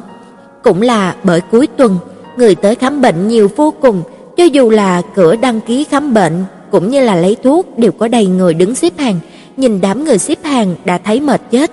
Tôi hỏi, nhà anh có cồn không? Anh ta ngẩn ra, có. Vậy được rồi, chuẩn bị ra khỏi bệnh viện, anh ta lại nói, cô ra ngoài xe trước giờ tôi, tôi vào toilet một chút. Tôi gật gật đầu, một lát sau anh ta mới quay lại. Đi thôi. Sáng cuối tuần cũng không có bị kẹt xe, đi về ngôi nhà ở trung tâm thành phố của anh ta cũng chỉ mất có 30 phút. Có điều anh ta thức trắng cả đêm nên đi sai đường, chúng tôi phải tốn thêm 20 phút nữa mới tới nhà của anh ta. Anh ta kêu tôi ngồi trong phòng khách đợi, lại đi vào nhà, lục lục tìm tìm một lát mới lôi ra được một cái hộp rất là xa qua. Tôi vừa nhìn thấy đã choáng váng. Anh đề phòng động đất à? Anh ta chỉ cười không nói gì, mở hộp ra, đầy đủ mọi thứ. Tôi hơi nghiêng đầu, ý bảo anh ta ngồi xuống. Tôi dùng một miếng bông tẩm cồn để sát trùng cho anh ta trước. Anh ta thật là ngoan ngoãn ngồi, im lặng khác thường, hoàn toàn không giống Lục Lệ Thành, khiến tôi cũng thấy là sao anh không nói gì thế? Anh ta chỉ cười cười, không nói gì. Tôi bóp chút thuốc ra ngón áp út, cố gắng xoa thật nhẹ lên vết thương của anh ta. Ok, xong rồi. Tôi đứng thẳng dậy, lùi về phía sau lại quên là hộp thuốc đặt cạnh chân mình, chân vướng phải dây hộp, người lão đảo một cái, anh ta vội giơ tay giữ chặt lấy tôi, tôi dựa vào anh ta, kéo theo cái dây vướng vào chân ra. Đã đứng vững xong, tôi liền rút tay lại. "Cảm ơn anh." Trong giây lát, anh ta như vẫn không kịp phản ứng, vẫn nắm lấy tay tôi, tôi hơi kéo một chút, anh ta mới vội vàng buông ra. Anh ta nhìn tôi chăm chú như muốn nói gì đó, tôi vừa dọn gọn lại hộp thuốc, vừa chờ anh ta đầy nghi hoặc. Rốt cuộc anh ta chỉ nhìn tôi cười cười. Tôi đặt hộp thuốc lên trên bàn rồi vỡ lấy cái túi của mình. "Tôi về đây." Anh ta liền cầm lấy chìa khóa, "Để tôi đưa cô về." "Không cần, tôi bắt xe về, anh đã không ngủ một đêm, dù anh dám lái xe tôi cũng không dám ngồi." Anh ta cũng không nói nhiều, liền đi xuống lầu cùng tôi, lại tiễn tôi lên tầng taxi. Chương 22 Quay lại nhà, tôi uống hai viên thuốc an thần, đầu đổ sập xuống giường, ngủ như chết. Lúc mà tỉnh dậy, đầu rất nặng, người rất mệt mỏi, không biết vì sao mà giữa ban ngày ban mặt lại ngủ trên giường. Một lúc sau mới nhớ lại tiền căn hậu quả, đột nhiên chỉ muốn uống thêm hai viên nữa. Tôi đã thấy rất mệt mỏi, có điều cuối cùng cũng không thể tự buông thả được. Tôi đứng dậy, tắm xong mới tới bệnh viện. Vừa ra khỏi thang máy đã thấy Tống Dực và Lục Lệ Thành đang đứng sống vai nhau trước cửa sổ. Không ai nói với ai, chỉ mỗi một người hút một điếu thuốc. Mặt trời vốn rất là rực rỡ, có điều khói thuốc mờ ảo khiến hết thảy đều trở nên u ám. Nghe thấy tiếng bước chân, Lục Lệ Thành quay đầu nhìn về phía tôi. Tôi hỏi, "Ma Lạc Năng đã tỉnh chưa?" "Tỉnh rồi." Có điều cô ấy không chịu gặp bọn tôi. Tôi gật đầu vượt qua hai người bọn họ, vừa đẩy cửa phòng bệnh ra, bà Vương đang ngồi ngủ gật lập tức đứng thẳng dậy để cảnh giác, thấy là tôi mới thả lỏng một chút, lại dựa vào giường. Tôi đi tới bên cạnh giường bệnh, Ma Lạc Năng nghe thấy tiếng động, liền nghiêng đầu hỏi: "Mẹ à?" Tôi ngây người nhìn bà Vương đầy nghi vấn, trong mắt của bà Vương chứa đầy nước mắt đáp: "Là Tô Mạn tới thăm con đấy." Lúc này tôi đã tới trước giường của nàng, Ma Lạc Năng cười nói: "À, mình thấy rồi." Tôi hơi cúi xuống hỏi nàng: "Cậu thấy thế nào rồi?" "Tốt lắm." Nhìn nụ cười động trên mặt nàng, tôi chỉ muốn òa lên khóc, rồi lại muốn kêu lên giận dữ. "Tốt sao? Đây gọi là tốt sao?" Có điều hết thảy đều quá thành sự im lặng. Ma Lạc Năng nói: "Mẹ, còn muốn ngồi riêng với Mạn Mạn một chút." Bà Vương lập tức đứng dậy. "Được, hai đứa nói chuyện đi, mẹ đi dạo đây." "Mẹ, sao vậy?" Tay của bà Vương đã chạm vào cửa, quay lại hỏi: "Đừng có mắng Tống Dực nữa." Bà Vương đáp đầy vẻ miễn cưỡng: "Ừ, sẽ không." Đợi bà Vương đóng cửa lại, Ma Lạc Năng mới vừa cười vừa lắc lắc tay tôi. "Trong phòng chỉ có mỗi hai bọn mình sao?" "Ờ, cậu có thể thấy mình không?" "Có thể, có điều không thể nhìn xa, chỉ nhìn được những chỗ gần gần." Nàng cười, "Cậu nằm cạnh mình được không?" Tôi cởi giày, nằm sát cạnh nàng. Nàng hỏi, "Tống Dực còn ở ngoài kia hả?" "Ờ, thật ra mình cũng không có hận anh ấy, giờ cậu ra ngoài nói với anh ấy một tiếng, kêu anh ấy về đi." Muốn nói thì tự cậu ra mà nói. Ma Lạc Năng liền véo tay tôi. Mình biết cậu lại giận rồi, nhưng mà cậu cứ thử nghĩ mà xem, 6 năm trước mình đã thế này rồi, đây mới đúng là vẻ ngoài vốn có của mình. Ông trời vô duyên vô cớ cho mình thêm 6 năm trời, khiến cho mình gặp được cậu, chúng mình cùng du ngoạn tới biết bao nhiêu nơi, đáng giá. Đáng giá cái quỷ á, mình còn biết bao nhiêu nơi không đi. Ma Lạc Năng cười, khỏe mắt của tôi lại vương lệ, phải lén lau nước mắt đi. Nàng hỏi tôi, "Mạn Mạn, cậu có thích Tống Dực không?" Tôi trả lời rất là thành thật. "Thích, có điều bây giờ hơi ghét một tẹo. Còn cậu thì sao?" Vẻ mặt của Ma Lạc Năng rất hoang mang. Mình không biết, lúc mình vừa biết anh ấy là bạn trai của Hứa Thu xong, mình cảm thấy anh ấy xấu xa y chang như cha mình. Anh nói anh phải là một kẻ si tình, chẳng ai ngăn cản anh cả. Có điều anh không nên cây quả cho người khác. Mình vốn là một cô gái đầy tiền đồ, là một trong những chủ nhân của cái đất Bắc Kinh phồn qua đô hội này. Thế nào lại ngây ngây ngô ngô cùng diễn một vở kịch đầy kịch tính ngớ ngẩn với anh ấy như thế chứ? Lúc đó nếu quả thật anh ấy ở bên cạnh mình, mình nhất định phải tác cho anh ấy một cái. Tôi cũng phải dở khóc dở cười. Bây giờ thì sao? Bây giờ thì không còn cảm giác gì nữa, cảm thấy như là vừa trải qua một giấc mộng, lúc mình không nhìn được, cuốn quýt muốn biết người đó trông như thế nào, sau đó thượng đế cho mình biết, bây giờ mình lại không thấy gì nữa rồi. Mà Lạc Năng cười khúc khích. Tổng Dực vốn cũng thật là thảm, vốn là một cái bánh thơm, thế mà đột nhiên bây giờ cả hai bọn mình cũng không thèm gặp anh ấy nữa rồi. Tôi cũng cười, thật là xin lỗi, đáng nhẽ mình phải sớm nói cho cậu biết mình thích Tống Dực. Không sao cả, lúc chuyện đã qua rồi, mọi người đều là gia cát lượng. Có điều đúng thời điểm đó, cả mình và cậu chỉ có thể lựa chọn phương thức tốt nhất đối với thời điểm đó. Tôi túm lấy tay nàng, "Ma Lạc Năng, trước mặt của cha mình, cậu đã đáp ứng sẽ làm bạn với mình cả đời." Trong mắt của nàng trơm trớm nước mắt. "Cậu tốt như thế, sẽ có rất nhiều người thích trở thành bạn của cậu, thích chơi với cậu." Bọn họ sẽ không ở 4 giờ sáng bị mình la hét đánh thức, cũng không nổi giận với mình, lại nói chuyện với mình, cũng không trong lúc mà mình bị cảm nặng sấy tóc cho mình, lại sơn móng tay cho mình. Ma Lạc Năng không nói câu nào, tôi khẽ nói: "Ma Lạc Năng, đừng có bỏ lại mình." Mắt nàng đầm đìa lệ, trên mặt lại lộ ra nét cười. "Cậu cho là lão bà mình muốn rời khỏi cái thế giới qua lệ này sao?" Tuy rằng Tống Dực coi mình là thế thân của Hứa Thu, mình cũng bị thương, có điều mình sẽ không tính vì bọn họ mà đi tìm cái chết, không đáng. Hai người kia, một người là mình ghét nhất, một người vĩnh viễn không thích mình, dựa vào cái gì mà mình đi tìm cái chết vì bọn họ?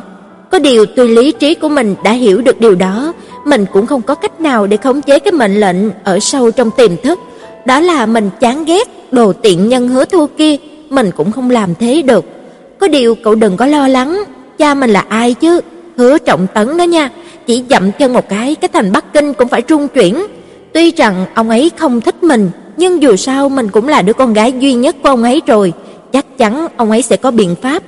Có điều bây giờ cậu khoan hãy đi tìm cái tên Tống Dực hại dân hại nước kia, để cho anh ấy ngồi ăn năn hối lỗi một chút, tỉnh táo lại đã. Tôi thầm an tâm, vừa cười vừa phéo miệng nàng một cái. Còn cái miệng cậu này. Nàng cười dưới đầu về phía tôi, dựa sát vào tôi, hai cái đầu cùng kề sát vào nhau, có cảm giác khiến cho người ta thấy an tâm hơn nhiều. Ban ngày muốn nhờ thuốc để mà ngủ vốn không dễ, lúc này tôi và Ma Lạc Năng nói chuyện câu được câu chăng, thế mà lại mơ màng ngủ.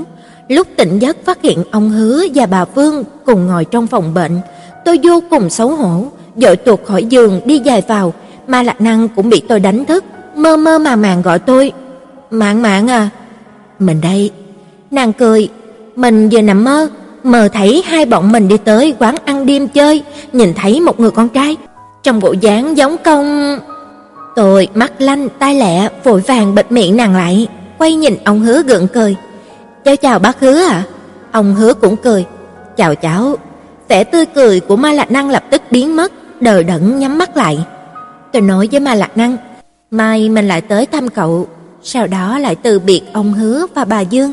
Ra khỏi phòng bệnh, tôi thấy Lục Lệ Thành và Tống Dực vẫn đang ở bên ngoài phòng bệnh. Lục Lệ Thành vừa thấy tôi, liền chỉ vào cái đồng hồ trên cổ tay. "Cô có biết cô ở trong đó bao nhiêu lâu không?" Tôi vừa định đáp lại, cửa phòng bệnh đã mở ra, ông Hứa đi ra, Lục Lệ Thành và Tống Dực lập tức đứng lên cả. Lục Lệ Thành kêu lên một tiếng, "Chú Hứa." Tống Dực chỉ cúi đầu, không nói năng gì cả. Ông Hứa gật đầu với Lục Lệ Thành rồi nói với tôi, "Chúng ta tìm chỗ nào ngồi một chút, có được không?" Đương nhiên là tôi đáp vâng ạ. Ông Hứa dẫn tôi vào một căn phòng nhỏ cạnh phòng bệnh. Ông ấy đóng cửa lại, lại rót cho tôi một chén nước. Mới vừa rồi thấy cháu và Tiểu Liên nằm chụm đầu vào nhau trên giường, tôi có một ảo giác, hình như tôi có hai đứa con gái, nhưng trên thực tế, Tiểu Thu và Tiểu Liên chưa bao giờ thân thiết với nhau như vậy. Tôi không biết phải nói gì, chỉ đành cúi đầu uống nước. Tiểu Liên đã kể cho cháu nghe một chút về chuyện của nó và chị nó rồi chứ. Tôi đáp một cách cẩn trọng, có kể lại một ít à. Có vẻ như là ông hứa nhìn thấu những băn khoăn trong lòng tôi, cười thản nhiên. Trước kia, tôi hay gọi Tiểu Liên là Liên Sương. Sau khi mà nó được phẫu thuật xong, tôi không còn gọi nó là Liên Sương nữa. Có điều cả ngày nó chỉ thích đấu chọi với tôi mà chưa từng quan tâm tới sự thay đổi này. Tôi thầm hiểu được chút gì đó, tôi đầy chờ mong. Dấu diếm ma lạc năng chuyện thận cái ghép được lấy từ Hứa Thu là chủ ý của bác sao ạ? Ông ta gật đầu. Tình trạng hiện tại của Tiểu Liên vô cùng tệ, bài xích rất mãnh liệt. 6 năm trước lúc mà thận của nó suy kiệt, sau nửa năm thì thị lực mới thoái quá tới tình trạng không nhìn thấy. Có điều bây giờ, từ hôm qua phát bệnh cho tới hôm nay, chỉ trong vòng một ngày, nó đã ở tình trạng nửa mù. Thầy thuốc đã phát động tìm thận thích hợp trong cả nước. Có điều dù sao cũng là thận của người ta, không phải là một loại hàng quá muốn mua là có thể mua được. Tôi chỉ sợ cho dù tôi có biện pháp cũng không còn kịp. Hy vọng vừa dậy lên đã lập tức tan thành mây khói, chén nước của tôi rơi xuống đất, giày bị ướt cả, có điều ngay cả sức để mà động đậy chân cũng không còn. Vẻ mặt của ông Hứa cũng vô cùng bi ai. Hôm nay tôi chỉ ngồi yên trong nhà, cứ tự hỏi lại vấn đề này, không cần biết y học giải thích về trường hợp này như thế nào. Tôi cảm thấy xét cho đến cùng, nguyên nhân vẫn nằm chính trên người của Tiểu Liên, có lẽ nó cũng không muốn như vậy. Có điều đầu óc của nó chấp hành một cách trung thực những ý nguyện nằm sâu tận đáy lòng. Nó thống hận, kháng cự quả thận của Hứa Thu. Đối với một người cha mà nói, đau khổ nhất chính là con cái không coi mình vào đâu và người đầu bạc tiễn kẻ đầu xanh mà ông ấy đã gặp cả hai. Tôi cũng định nói gì đó, có điều không biết phải nói gì. Ông ấy cầm một quyển nhật ký đặt trước mặt tôi. Đây là nhật ký của Tiểu Thu, quyển nhật ký vốn do mẹ của nó để lại cho nó. Từ lúc mà nó bắt đầu biết viết, đã có thói quen thổ lộ hết thảy vui buồn, yêu hận. Thói quen này vẫn giữ cho tới tận trước lúc mà nó xảy ra tai nạn xe hơi. Điểm nghi ngờ cuối cùng trong lòng tôi rốt cuộc đã rõ ràng. Bác biết những chuyện mà Hứa Thu đã đối xử với Ma Lạc Năng trước đây sao ạ? Ông Hứa im lặng một lát rồi gật đầu, trong mắt chứa đầy bi ai và tự trách. Tuy thế, cháu vẫn không hiểu vì sao bác phải đưa ra bản nhật ký này cho cháu, muốn cháu nói cho Ma Lạc Năng rằng bác đã biết hết thảy những gì mà cô ấy phải chịu đựng hay sao ạ? Vì sao bác không tự nói với cô ấy à? Tôi đã mất đi một đứa con rồi, không thể mất đi thêm một đứa nữa. Đặc biệt, những quả trái ngày hôm nay đều do năm đó tôi gây ra cả. Nếu tôi có thể thương lượng với Tiểu Thu trước khi mà cưới A Vân, lấy được sự đồng ý của Tiểu Thu trước đó, quan tâm tới tâm lý của nó, có lẽ nó sẽ không hận Tiểu Liên như vậy. Nếu tôi có thể sớm phát hiện ra Tiểu Thu là một đứa trẻ như thế nào, sớm giáo dục nó một chút, thì có lẽ sẽ không dẫn tới tai nạn xe cộ sau này. Nếu tôi có thể làm tròn trách nhiệm của một người cha đối với Tiểu Liên, con bé sẽ không phải chịu áp lực tinh thần suốt bao nhiêu năm như thế, mà có lẽ thận của nó cũng không mắc bệnh. Tôi rất muốn cởi bỏ những khúc mắc của Tiểu Liên, nhưng tôi đã bất lực. Bằng giày ba thước, sự ngăn cách gần 30 năm giữa tôi và Tiểu Liên, không phải tôi cứ muốn cố gắng là có thể hòa giải được. Tôi đưa bản nhật ký này cho cháu, tức là đem ký thác hy vọng cuối cùng lên người của cháu, xin cháu giữ con bé lại. Người đàn ông ngồi trước mặt tôi đây, đã cởi bỏ hết mớ áo khoác qua lệ của thế tục. Ông ấy chỉ là một người cha sớm bạc tóc, bi thương vô hạn. Tôi ôm cuốn nhật ký vào lòng, đáp một cách mạnh mẽ. Cháu sẽ, bởi vì cháu không thể chịu nổi sự tử vong của người thân thêm một lần nữa. Tôi và ông hứa, một trước một sau đi ra khỏi phòng. Ông hứa chào Lục Lệ Thành một câu rồi quay lại phòng bệnh. Tôi ngồi xuống cạnh Tống Dực. Tống Dực, tốc độ suy kiệt thận của Ma Lạc Năng vô cùng nhanh chóng. Cô ấy đã nửa mù, nếu cứ tốc độ đó, chỉ sợ cô ấy không thể đợi được người có thận thích hợp. tổng Dực ngay người nhìn tôi, trong đôi tròng mắt đầy tinh thần, phấn chấn, bồng bột phủ đầy một lớp màu xám ngắt. Trong phút chốc, những oán khí của tôi vì Ma Lạc Năng đối với anh đã tan thành mây khói, đúng như lời của Ma Lạc Năng, trước đó chúng ta cũng không phải là gia cát lượng, chúng ta chỉ có thể lựa chọn ngay lập tức, có lẽ sai lầm, có điều chúng ta chỉ biết làm đúng theo những gì con tim mình dẫn dắt. Cô ấy không có trách anh. Nắm tay của Tống Dực nắm chặt lại thành một nắm đấm đầy thống khổ, những ngón tay trắng bệch. Tôi nghĩ một lúc thật lâu rồi mới nói: "Lúc em biết anh ở cùng một chỗ với Ma Lạc Năng, em đau khổ tới mức hận không thể khiến cho mình hoàn toàn biến mất khỏi thế gian này. Có điều cho dù trong lòng em đau khổ sở, đau đớn tới mức nào, cho tới bây giờ em chưa bao giờ trách anh. Em vẫn canh cánh trong lòng, rốt cuộc anh có yêu em hay không? Có phải từ đầu tới giờ không hề yêu, mà chỉ bị em cảm động hay là có yêu một chút, nhưng mà lúc gặp Ma Lạc Năng thì đã quên hết rồi. Thật ra em cũng không cần biết đáp án là gì, chỉ là em muốn một đáp án, xin anh nói rõ cho em biết. Tô Mạn, sao mà cho tới tận bây giờ cô vẫn còn dây dưa này đó thế? Trong mắt của Lục Lệ Thành ẩn chứa những thất vọng và đau khổ khó nói nên lời. Tôi không để ý tới anh ta, chỉ nói với Tống Dực, em chỉ muốn anh ngồi nghĩ kỹ lại những chuyện giữa anh và Ma Lạc Năng. Điểm tốt của cô ấy rốt cuộc là vì cô ấy có đôi mắt tương tự như là mắt Hứa Thu, trong cơ thể cô ấy có quả thận của Hứa Thu, hay là vì cô ấy là Ma Lạc Năng? Bản thân kết quả không quan trọng, quan trọng là anh xem xét kỹ lại chính trái tim của mình. Tổng Dực, anh có biết rằng đích xác là bọn em đều yêu anh, nếu mất đi anh, bọn em sẽ đau khổ, sẽ khóc, nhưng trên đời này, những nấc thang đẹp đẽ không chỉ có trong tình yêu, đau khổ, khóc lóc qua đi, bọn em vẫn có dũng khí để bước tiếp trên con đường của mình. Có điều bọn em cần phải đối mặt, cần một câu trả lời cho hết thảy những gì mà đã từng trả giá. Câu trả lời đó giống như là một dấu chấm tròn, khiến cho bọn em có thể chấm dứt giai đoạn này, bước tiếp sang một giai đoạn khác. Tôi đứng dậy, đầu cũng không quay đầu lại, nhanh chóng bỏ đi. Lục Lệ Thành vội vàng đuổi theo từ phía sau. Về nhà, tôi muốn đi mua chút cà phê trước đã. Làm gì chứ? Nghiên cứu tự liệu trị tâm bệnh. Anh ta thoáng liếc cái gối mà tôi ôm trong lòng, không nói gì nữa. Về tới nhà, tôi ngồi vào bàn trước mặt, vặn đèn bàn cho sáng lên. Bên trái là gói bánh bích quy, bên phải là cốc cà phê. Cầm lấy quyển nhật ký định mở ra, lại thấy run sợ. Tôi đi ra trước giường, thoáng quan sát cảnh phồn qua, mờ ảo của đô thị này. Trong cuốn nhật ký này, tôi không chỉ có cơ hội nhìn tới Ma Lạc Năng, mà còn có thể thấy Tống Dực. Từ lúc tôi 17 tuổi cho tới năm tôi 27 tuổi, 7 năm thiếu vắng anh trong sinh mệnh của tôi. Lúc nhìn tới những đau xót đè nén trong đáy mắt anh, nhìn thấy nụ cười ôn hòa nhưng không mang chút hơi ấm của anh, lúc mà nhìn tới những cử chỉ lịch sự mà xa cách của anh, vô số lần tôi muốn biết rốt cuộc trong 7 năm đó chuyện gì đã xảy ra. Tôi muốn biết những bí mật đã bị thời gian vùi lấp, nhưng khi đáp án đặt ngay trước mắt, tôi lại thấy sợ hãi. Một lúc lâu sau, tôi đi ra phòng khách, rót cho mình một chén rượu. Có lẽ tôi sẽ dùng tới nó.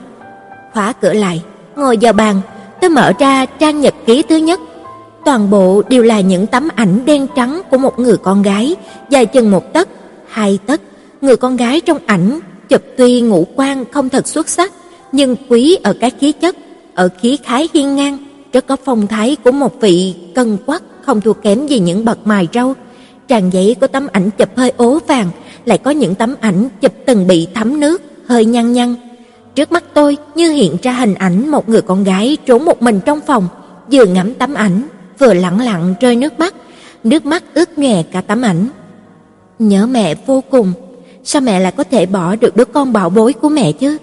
cho dù tình thương của cha có bao la bao nhiêu đi chăng nữa, cũng vĩnh viễn không bù lại được sự thiếu thốn tình cảm của mẹ. Huống chi chẳng mấy chốc, cha đã không còn thuộc về mình con rồi. Cha sẽ cưới một người đàn bà khác, cha sẽ cùng người đàn bà khác sinh một đứa trẻ, cha sẽ yêu bọn họ. Tôi lật sang trang tiếp theo. Vì sao lại bắt tôi phải gọi người đàn bà kia là mẹ chứ? Không, tôi chỉ có một người mẹ, chẳng lẽ cha đã quên mẹ rồi sao? Bọn họ đều nói người đàn bà này xinh đẹp hơn mẹ, không bao giờ. Mẹ mới là người xinh đẹp nhất. Mẹ ơi, cho dù toàn thế giới đều quên mẹ thì vĩnh viễn con cũng không quên. Tan học về nhà, phát hiện ra cái ghế mẹ thường ngồi đã không còn. Người đàn bà kia nói cái ghế đã cũ quá rồi, vừa hay có hàng đống nát tới mua đồ cũ, liền bán đi. Chàng nghe thấy không nói gì. Tôi hận bọn họ. Cái ghế đó là do mẹ mua, là cái ghế mà mẹ đã từng ngồi, chẳng lẽ cha đã quên rồi sao? Cha mua hai bộ quần áo kiểu cách giống nhau, cái lớn cho tôi, cái nhỏ cho con nhóc đó. Còn nhóc kia vui vẻ mặt, sau khi mặc xong lại chạy tới nói chuyện với tôi, nó gọi tôi là chị. Tôi là chị của nó sao? Không phải, tôi cảnh cáo không cho nó gọi tôi là chị. Nó không hiểu gì cả, giống như là một con ngốc nói, nhưng chị chính là chị của em mà. Tôi không thèm để ý tới nó nữa. Đợi khi nó đi khỏi, tôi cố ý đánh đổ mực, làm hỏng cái phái của mình. Mẹ tôi chỉ có mình tôi là con gái, ai ngờ con nhóc kia lại nói với cha là lấy phái của nó cho tôi. Đột ngốc, chả hiểu biết gì cả, đều là loại đàn bà không được học hành giống mẹ nó. Chẳng lẽ không biết là tôi lớn hơn nó sao? Còn nhóc kia trèo lên cầu thang lên lầu cũng không nên thân, tôi mắng nó là đồ ngốc, nó còn quay lại nhìn tôi cười. Đúng là đồ ngu xuẩn đáng thương. Lúc tôi chừng ấy tuổi đã có thể đọc thuộc lòng ít nhất là 300 bài thơ đường rồi. Đêm qua, sau khi tôi đi vệ sinh xong, lúc đi qua phòng cha, nghe thấy bên trong có tiếng động, đột nhiên muốn biết bọn họ đang làm gì. Tôi dán tay vào cửa, nghe thấy người phụ nữ kia vừa cười vừa thở. Bọn họ đang làm gì chứ? Chắc chắn không phải là chuyện gì tốt đẹp, đúng là một người đàn bà xấu xa. Lúc quay về, tôi lén đổ keo dán tóc lên tóc của con kia. Sáng hôm sau, tóc của nó bị dính sạch vào nhau, nó đau đến phát khóc. Nhìn thấy người đàn bà kia ôm cha, tôi không thể chịu nổi, muốn khóc mà không khóc được. Tôi chạy xuống lầu, còn nhóc kia đang ngồi vẽ gì đó trên mặt đất, vừa thấy tôi liền gọi, "Chị ơi!" Tôi chạy qua đó, lại đẩy nó ngã nhào xuống đất, cảnh cáo nếu nó còn dám gọi tôi là chị nữa, tôi sẽ đánh chết nó. Nó khóc, tôi vội vàng chạy trốn, vừa chạy vừa khóc. Thế mà, người đàn bà kia lại dám tự xưng là mẹ tôi khi tới gặp mặt giáo viên của tôi. Tôi muốn nói là không phải, có điều nói không nên lời, lại còn phải ngoan ngoãn đứng cạnh bà ta. Tôi sợ người ta nói tôi không phải là con nhà gia giáo. Cha nói mẹ là người phụ nữ có khí chất và dáng dấp nhất trên thế giới, sao tôi có thể để cho người ta nói tôi là con nhà không có gia giáo chứ? Còn nhóc ngồi làm toán, nó tới hỏi tôi bài tập, tôi cười tẩm tỉm nói với nó, mày rất là ngốc, mày có biết không? Mấy thứ đơn giản này ai cũng làm được. Nó quệt môi như muốn khóc, tôi liền cầm bức tranh tôi đoạt giải đưa cho nó xem, là chỉ vào bức tranh mà nó vẽ rồi nói: "Xấu không chịu được, đừng có để nó ở cạnh chỗ tao, tao cảm thấy bị dọa sợ chết đi được." Nó vừa khóc vừa xé rách bức tranh của mình, rồi vứt cả đống sáp bút màu đi, nói với người đàn bà kia là nó không thích vẽ nữa. Trước mặt mọi người, tôi thích gọi con nhóc kia là em gái, bọn họ thường nói với con cái của mình, thấy Hứa Thu nhà người ta chưa, thật ra dáng chị lớn. Con nhóc kia cũng không gọi tôi là chị nữa. Tôi vui sao? Tôi không vui. Sao chứ? Không biết, ta phải vui mới đúng chứ. Tôi vui. Cha, và người đàn bà kia ra ngoài ăn, trong nhà chỉ còn tôi và con nhóc. Con nhóc ăn cơm xong ngồi xem tivi. Trước kia nó thích ngồi vẽ, thích múa, nhưng đều bỏ cả. Hiện giờ nó chỉ biến thành một người chẳng biết làm gì cả, chỉ biết ngồi một chỗ xem tivi. Tôi ngồi vẽ trong phòng, không biết vì sao lại thấy bức vẽ này lại là con nhóc kia. Trong nhật ký có một bức ký họa vẽ hình một cô bé con đang ngồi vẽ. Góc bức tranh có chữ ký của Hứa Thu, không biết là đường nét ký quả hay là chữ ký đều khiến cho người ta cảm thấy người vẽ là một kẻ tài quá hơn người. Từ sau khi tôi cười nhạo con nhóc kia trước mặt bạn bè nó, con nhóc kia bắt đầu trốn tránh tôi, thật không có thú vị. Tôi quyết định đổi sang chơi một trò khác.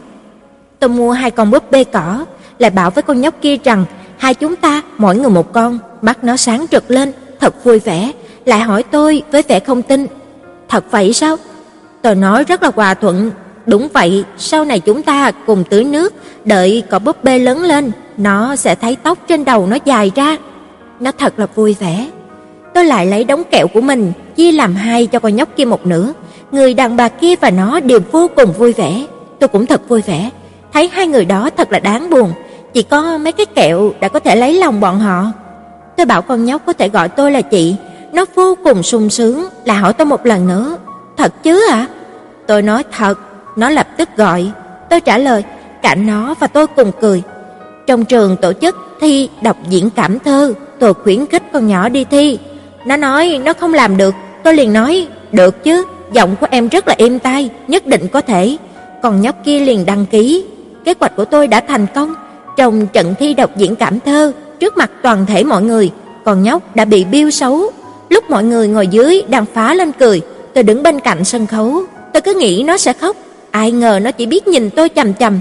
Tôi gần như là không cười nổi, nhưng lại thấy thế thì quá là vô lý, nên vẫn mỉm cười. Con nhóc vứt búp bê cỏ đi, tôi cũng vứt con búp bê cỏ của mình đi. Nó vốn chỉ là một mồi câu, chỉ dùng để khiến cho con nhóc đó bị mắc câu mà thôi. Nhật ký của Hứa Thu rất hay gián đoạn, chứ không phải được viết hàng ngày. Có đôi khi nửa năm mới viết một chút, có thể nhận ra chị ta cũng không phải là một người có thiên hướng thích thổ lộ tâm sự. Bất quá qua những dòng chữ ít ỏi đó, đã có thể nhìn ra được quá trình thay đổi tâm tình của Hứa Thu và Ma Lạc Năng. Tôi có thể thấy Hứa Thu nếm trải sự ngọt ngào nhờ những điểm thông minh nho nhỏ của chị ta, rồi từ sự thông minh nho nhỏ chuyển sang chói ngời rực rỡ. Tôi cũng thấy Ma Lạc Năng càng ngày càng tự ti, càng ngày càng nhát gan, càng ngày càng thu mình lại trong một cái vỏ nặng nề, trốn lánh tới mức mà hận không thể khiến cho mình trở nên vô hình, cùng với việc chức quan của cha, hai cô bé càng cao, thời gian ở nhà làm bạn của hai cô bé càng ít.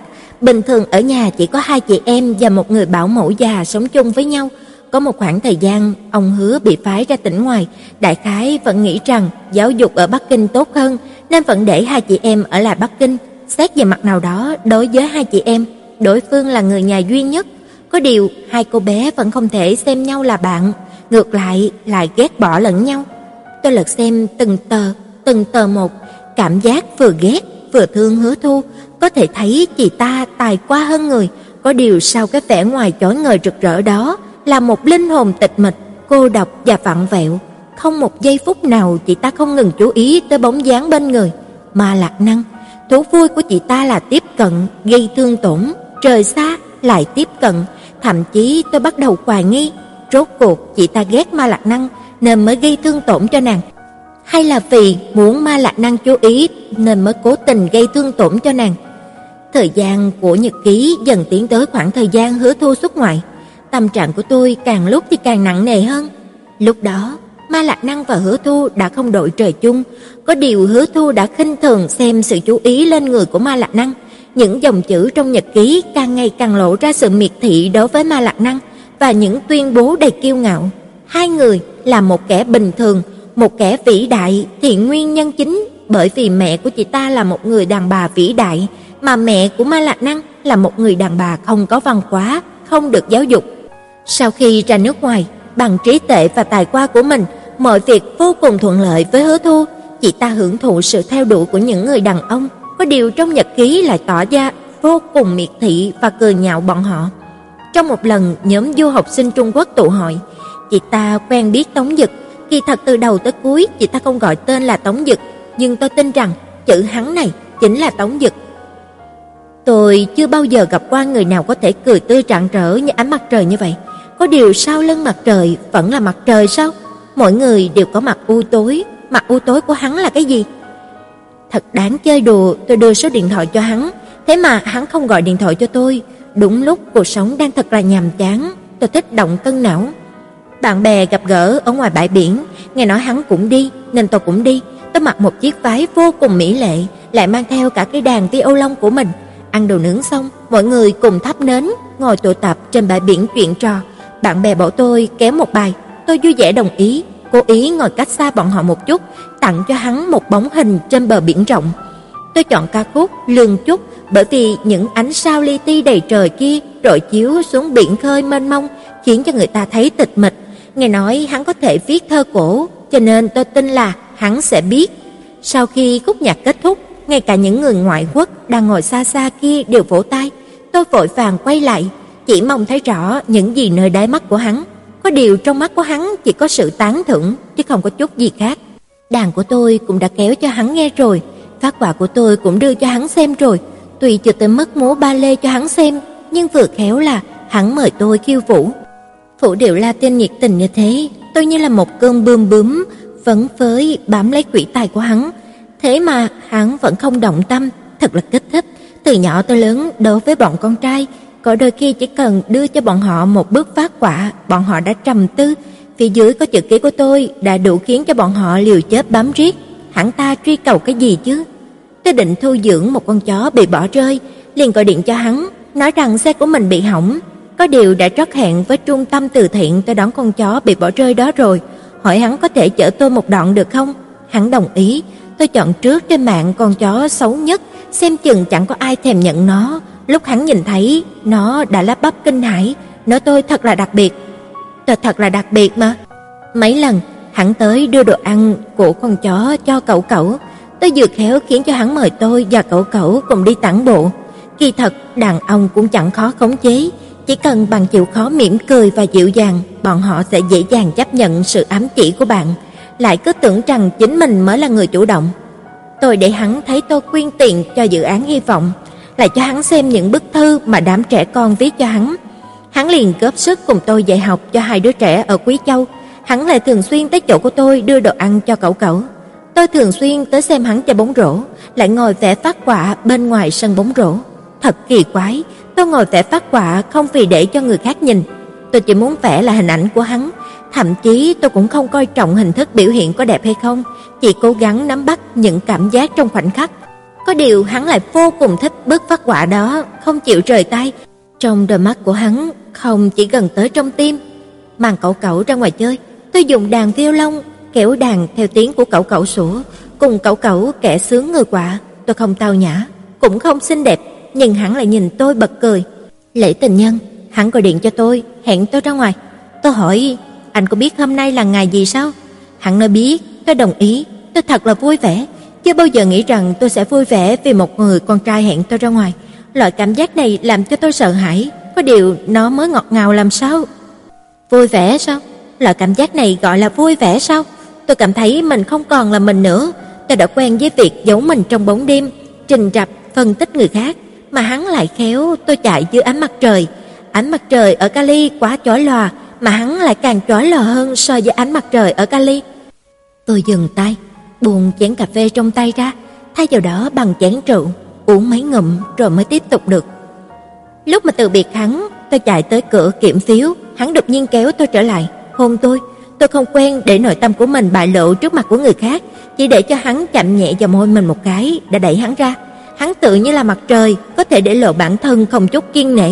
Tôi bị sự thẳng thắn và chói lòa của hắn hấp dẫn. Có điều cũng không quen với việc qua mình vào sự thẳng thắn và chói lòa của hắn. Tôi cũng chói lòa, có điều sự chói lòa của tôi là do tạo ra, giống như là một bức tranh dành cho người khác xem. Sự chói lò của hắn là do tự nhiên mà có, là nội tâm chân thật nhất của hắn. Hắn không hiểu được sự khác biệt giữa hai chúng tôi, có điều tôi lại hoàn toàn hiểu rõ. Đại khái, New York mới là đô thị chân chính của thế giới, mà anh ta là nơi tụ tập những kẻ giàu nhất thế giới, đồng thời cũng là nơi tụ tập của những kẻ nghèo nhất thế giới. Ban ngày, mọi người cùng chung hưởng hết thảy mọi thứ, có điều khi đêm xuống, mọi ngã tư đường lại thuộc về những kẻ du cư thuộc những quốc gia khác nhau. Trên thế giới còn đô thị nào mà ánh sáng và bóng tối lại đối lập mãnh liệt như thế?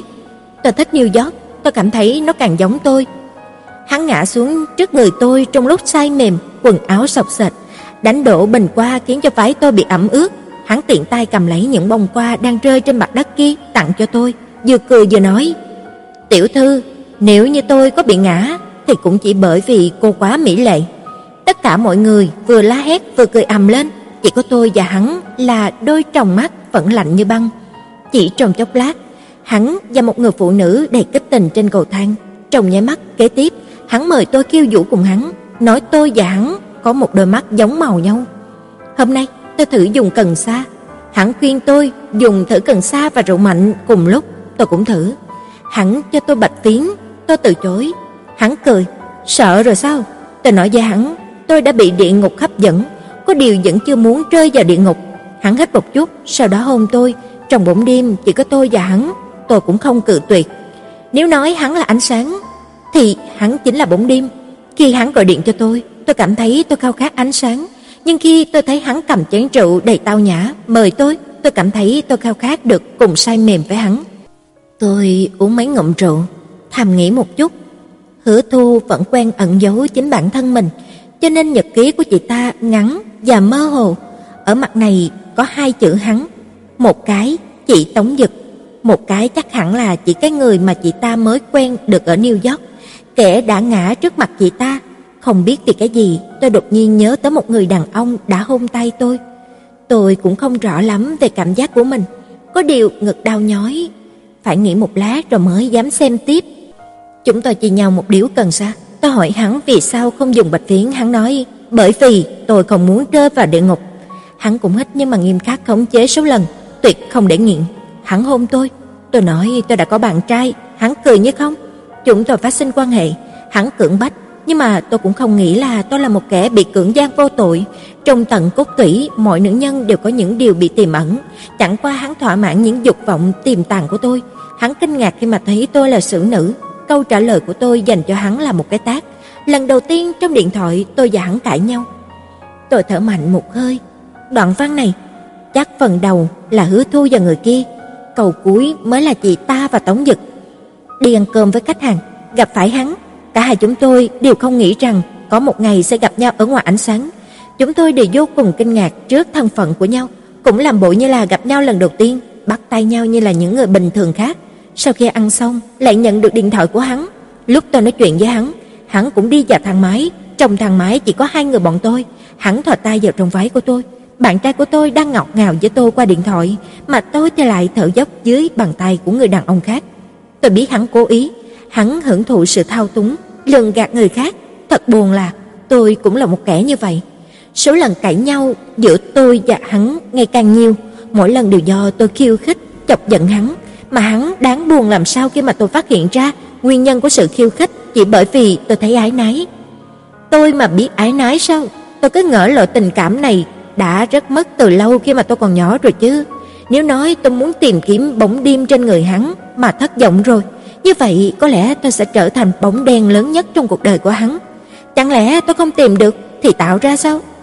Tôi nói với hắn là bạn trai tôi tới New York công tác, hắn cười phá lên. Cưng còn chưa vớt bỏ được em trai sao? Tôi không biết phải trả lời như thế nào. Lúc ở sân bay, trong nháy mắt, nhìn thấy hắn, tim tôi bỗng mềm mại lạ kỳ. Quả thật không giống như tim tôi, chúng tôi cùng đi ăn cơm, cùng trò chuyện, cùng xem đĩa. Tới tối hắn hôn lên trán tôi rồi quay lại chỗ mình ở. Hắn đối với tôi như là đối với một cô công chúa trong sáng nhất, lại không hề biết rằng tôi chỉ là một phụ nữ của bóng đêm. Tôi gọi điện cho hắn, nói rằng tôi sẽ không gặp lại hắn nữa. Quan hệ giữa tôi và hắn chỉ có như thế thôi. Hắn cười nói, đợi khi nào cưng chán chơi trò công chúa hoàng tử với em trai cưng rồi, cưng biết phải tìm tôi ở đâu rồi đấy. Tôi cũng cười nói với hắn, tôi biết thiệp mời đám cưới của chúng tôi sẽ phải gửi tới đâu cho cưng. Hai đồng nghiệp cốc nghếch của tôi bị điều đi, cho tới tận lúc mà bọn họ đi rồi vẫn chưa biết ai làm cho bọn họ gặp phải nạn rớt đài. Tôi giúp bọn họ thu thập đồ đạc, tiễn bọn họ xuống lầu. Bọn họ vô cùng cảm kích tôi, tôi lại khẽ cười lạnh một cái. Hắn tới đón tôi đi ăn cơm, tôi lại đột nhiên thấy bực bội, lại cãi nhau một trận tưng bừng với hắn. Tôi không phải là thiên sứ, có điều bọn họ thích tôi trở thành thiên sứ, tôi cảm thấy vô cùng tịch mịch. Dù ở Manhattan cũng rất nhỏ, nửa năm không gặp, vào đêm Giáng sinh, rốt cuộc thì chúng tôi đã gặp nhau ở Times Square. Tôi vẫn có cảm giác linh hồn của tôi khao khát hướng về phía hắn linh hồn của tôi đã sớm rời khỏi thể xác. Thế mà bạn trai tôi vẫn nắm tay tôi, vô cùng cao hứng và phấn chấn đón chờ năm mới. Hắn nắm tay bạn gái đi xuyên qua đám đông hướng về phía của bọn tôi. Tôi muốn bỏ trốn, lại khao khát, chỉ có thể đứng nhìn hắn bước tới gần từng bước một. Hắn chào hỏi tôi, bắt tay với bạn trai tôi. Cái cảm giác thân thiết như là mới gặp lần đầu mà như là thân quen từ lâu. Kẻ này lại định lường gạt người khác.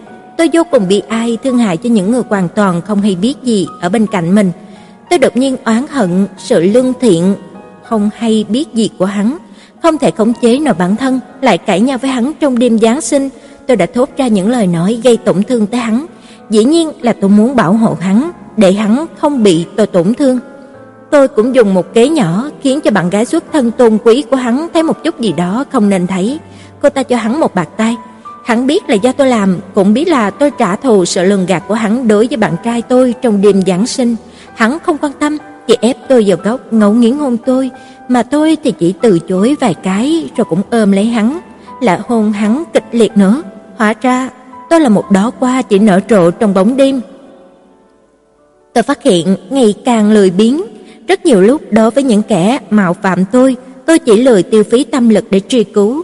Thế mà tôi lại không dễ dàng tha thứ cho những kẻ mạo phạm bạn trai tôi. Tôi hỏi hắn có quan tâm không? Hắn nói hắn sẽ dùng chính năng lực của mình để mà dập tắt lời đồn. Có điều tôi lại bực bội khi thấy kẻ khác khiến cho hắn gắn với những chuyện xấu xa mờ ám. Nên ngọn liệt quả trong tôi bốc cháy hừng hực. Kẻ trải lời đồn ban đầu đã phải cuốn gói khỏi phố quanh. Giờ ông ta lại lấy sạch những tài sản của ông ta. Có điều bạn trai của tôi hoàn toàn không hay biết gì, vẫn dùng chính phương thức của mình chăm chỉ làm việc của mình. Ngược lại, kẻ bàng quan như hắn lại rõ rành rành. Hắn nhìn thẳng vào mắt tôi nói, biết không, cưng là một linh hồn tà ác. Tôi phát hiện ra, càng ngày Hứa Thu lại càng nhấn mạnh vào mấy chữ bạn trai tôi, tần suất xuất hiện của mấy chữ đó ngày càng ngày càng cao. Những khi mà chị ta viết tới mấy chữ này, ngòi bút ấn mạnh tới mức suýt xuyên thủng vào giấy. Không biết có phải chị ta dùng phương thức này để cảnh cáo mình cần nhớ rõ sự tồn tại của Tống Dực không? Càng ngày chúng tôi càng cãi nhau thường xuyên hơn. Tôi không biết rốt cuộc thì mình muốn làm gì. Trong xúc động tôi đưa ra lời chia tay, nhưng khi hắn quay người bỏ đi thật, tôi lại sợ hãi. Tôi không muốn nhảy múa mãi trong bóng đêm. Tôi thích cảm giác hắn khiến cho trái tim tôi mềm mại. Tôi thích lúc mà hắn mỉm cười với tôi. Tôi ôm lấy hắn, lắp bắp liên tục nói thật xin lỗi. Nụ cười rạng rỡ ánh mặt trời của hắn, lớp hào quang đã bị tôi làm mờ ám. Những gì mà tôi thích đang bị tôi phá hủy. Tôi nên buông tay sao? Tôi có nên buông tay không? Còn nhóc kia bị suy thận, cha thật là lo âu. Người đàn bà vô dụng kia thì đang khóc. Tôi không có cảm giác bi ai, chỉ cảm thấy rất là vô lý. Thế giới này thật là hỗn loạn. Thượng đế nói ông ta sẽ thưởng cho những kẻ làm việc thiện, mà trừng phạt những kẻ ác. Thế thì vì cái gì không phải là tôi, mà là con nhóc kia? Rốt cuộc, tôi đã thử bạch phiến, rơi vào địa ngục chỉ vì muốn thử cảm giác được lên thiên đường. Ngay cả hắn cũng nhìn tôi bằng đôi mắt ưu tư, cảnh cáo tôi không được chủ động đi kiếm bạch phiến. Tôi ôm lấy cổ hắn nói, cưng sợ gì chứ? Hắn nói, tôi sợ cưng sẽ rơi vào địa ngục thật. Tôi hỏi không phải cưng thai tôi mở ra cửa địa ngục mời tôi đi vào hay sao? Hắn vuốt nhẹ hai má tôi, không hé răng, cuối cùng nói: "Cưng chia tay em trai đi." Tôi cười nhạo hắn, khiến cưng tổn thất hơn một nghìn vạn, không thể gọi mấy chữ em trai được. Hắn nổi giận, phương thức trừng phạt tôi là chèn tôi xuống dưới mình, trong lúc cơ thể tôi trầm lưng, linh hồn của tôi chói lòa, cơ thể của tôi cười vui, linh hồn của tôi lại than khóc. Chúng tôi lại cãi nhau, tôi mắng hắn, rồi lại ôm lấy hắn, cầu xin hắn tha thứ cho tôi. Lần đầu tiên bạn trai tôi không hé răng, cũng không ôm lại tôi, hắn chỉ liếc nhìn tôi bằng đôi mắt đầy u uẩn, bi thương, tự như là muốn nhìn thấu linh hồn tôi. Tôi sợ hãi, cố gắng nắm chặt lấy hắn, tự như là muốn nhét hắn vào trong lòng. Có phải trong chỗ đó tôi không thấy tới bất kỳ bóng đêm nào, chỉ thấy ánh sáng phải không? Có phải tôi sẽ không còn thấy cảm giác tịch mịch nữa hay không? Còn nhóc kia không còn thấy ánh sáng, cha hỏi tôi có muốn về thăm nó hay không, tôi lại kiếm cớ để cự tuyệt. Tôi không còn tinh lực để đi diễn tỉ muội tình thâm, nếu nó có quán thì đi mà quán thượng đế bị mù mắt. Từ sau lần cãi nhau trước, một tuần rồi, bạn trai tôi cũng không liên hệ lại với tôi nữa, cũng không nhận điện thoại của tôi. Lúc hắn gọi điện cho tôi, tôi đang khiêu vũ, hắn hỏi tôi có thể xin nghỉ một tuần được không? Hắn muốn cùng tôi ra ngoài đi dạo một mình một chuyến.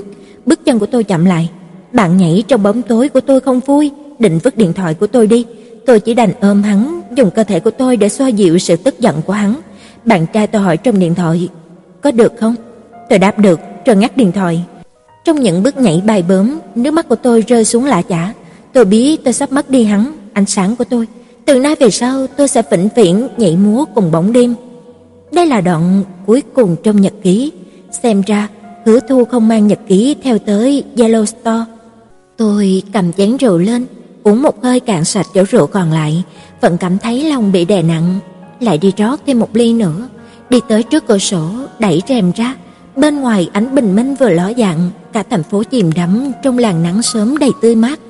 Trong vườn hoa nhỏ dưới lầu, dần dần đã xuất hiện những bóng người tụ tập lại tập thể dục buổi sáng, người tập quyền thì phun quyền, kẻ múa kiếm thì múa kiếm.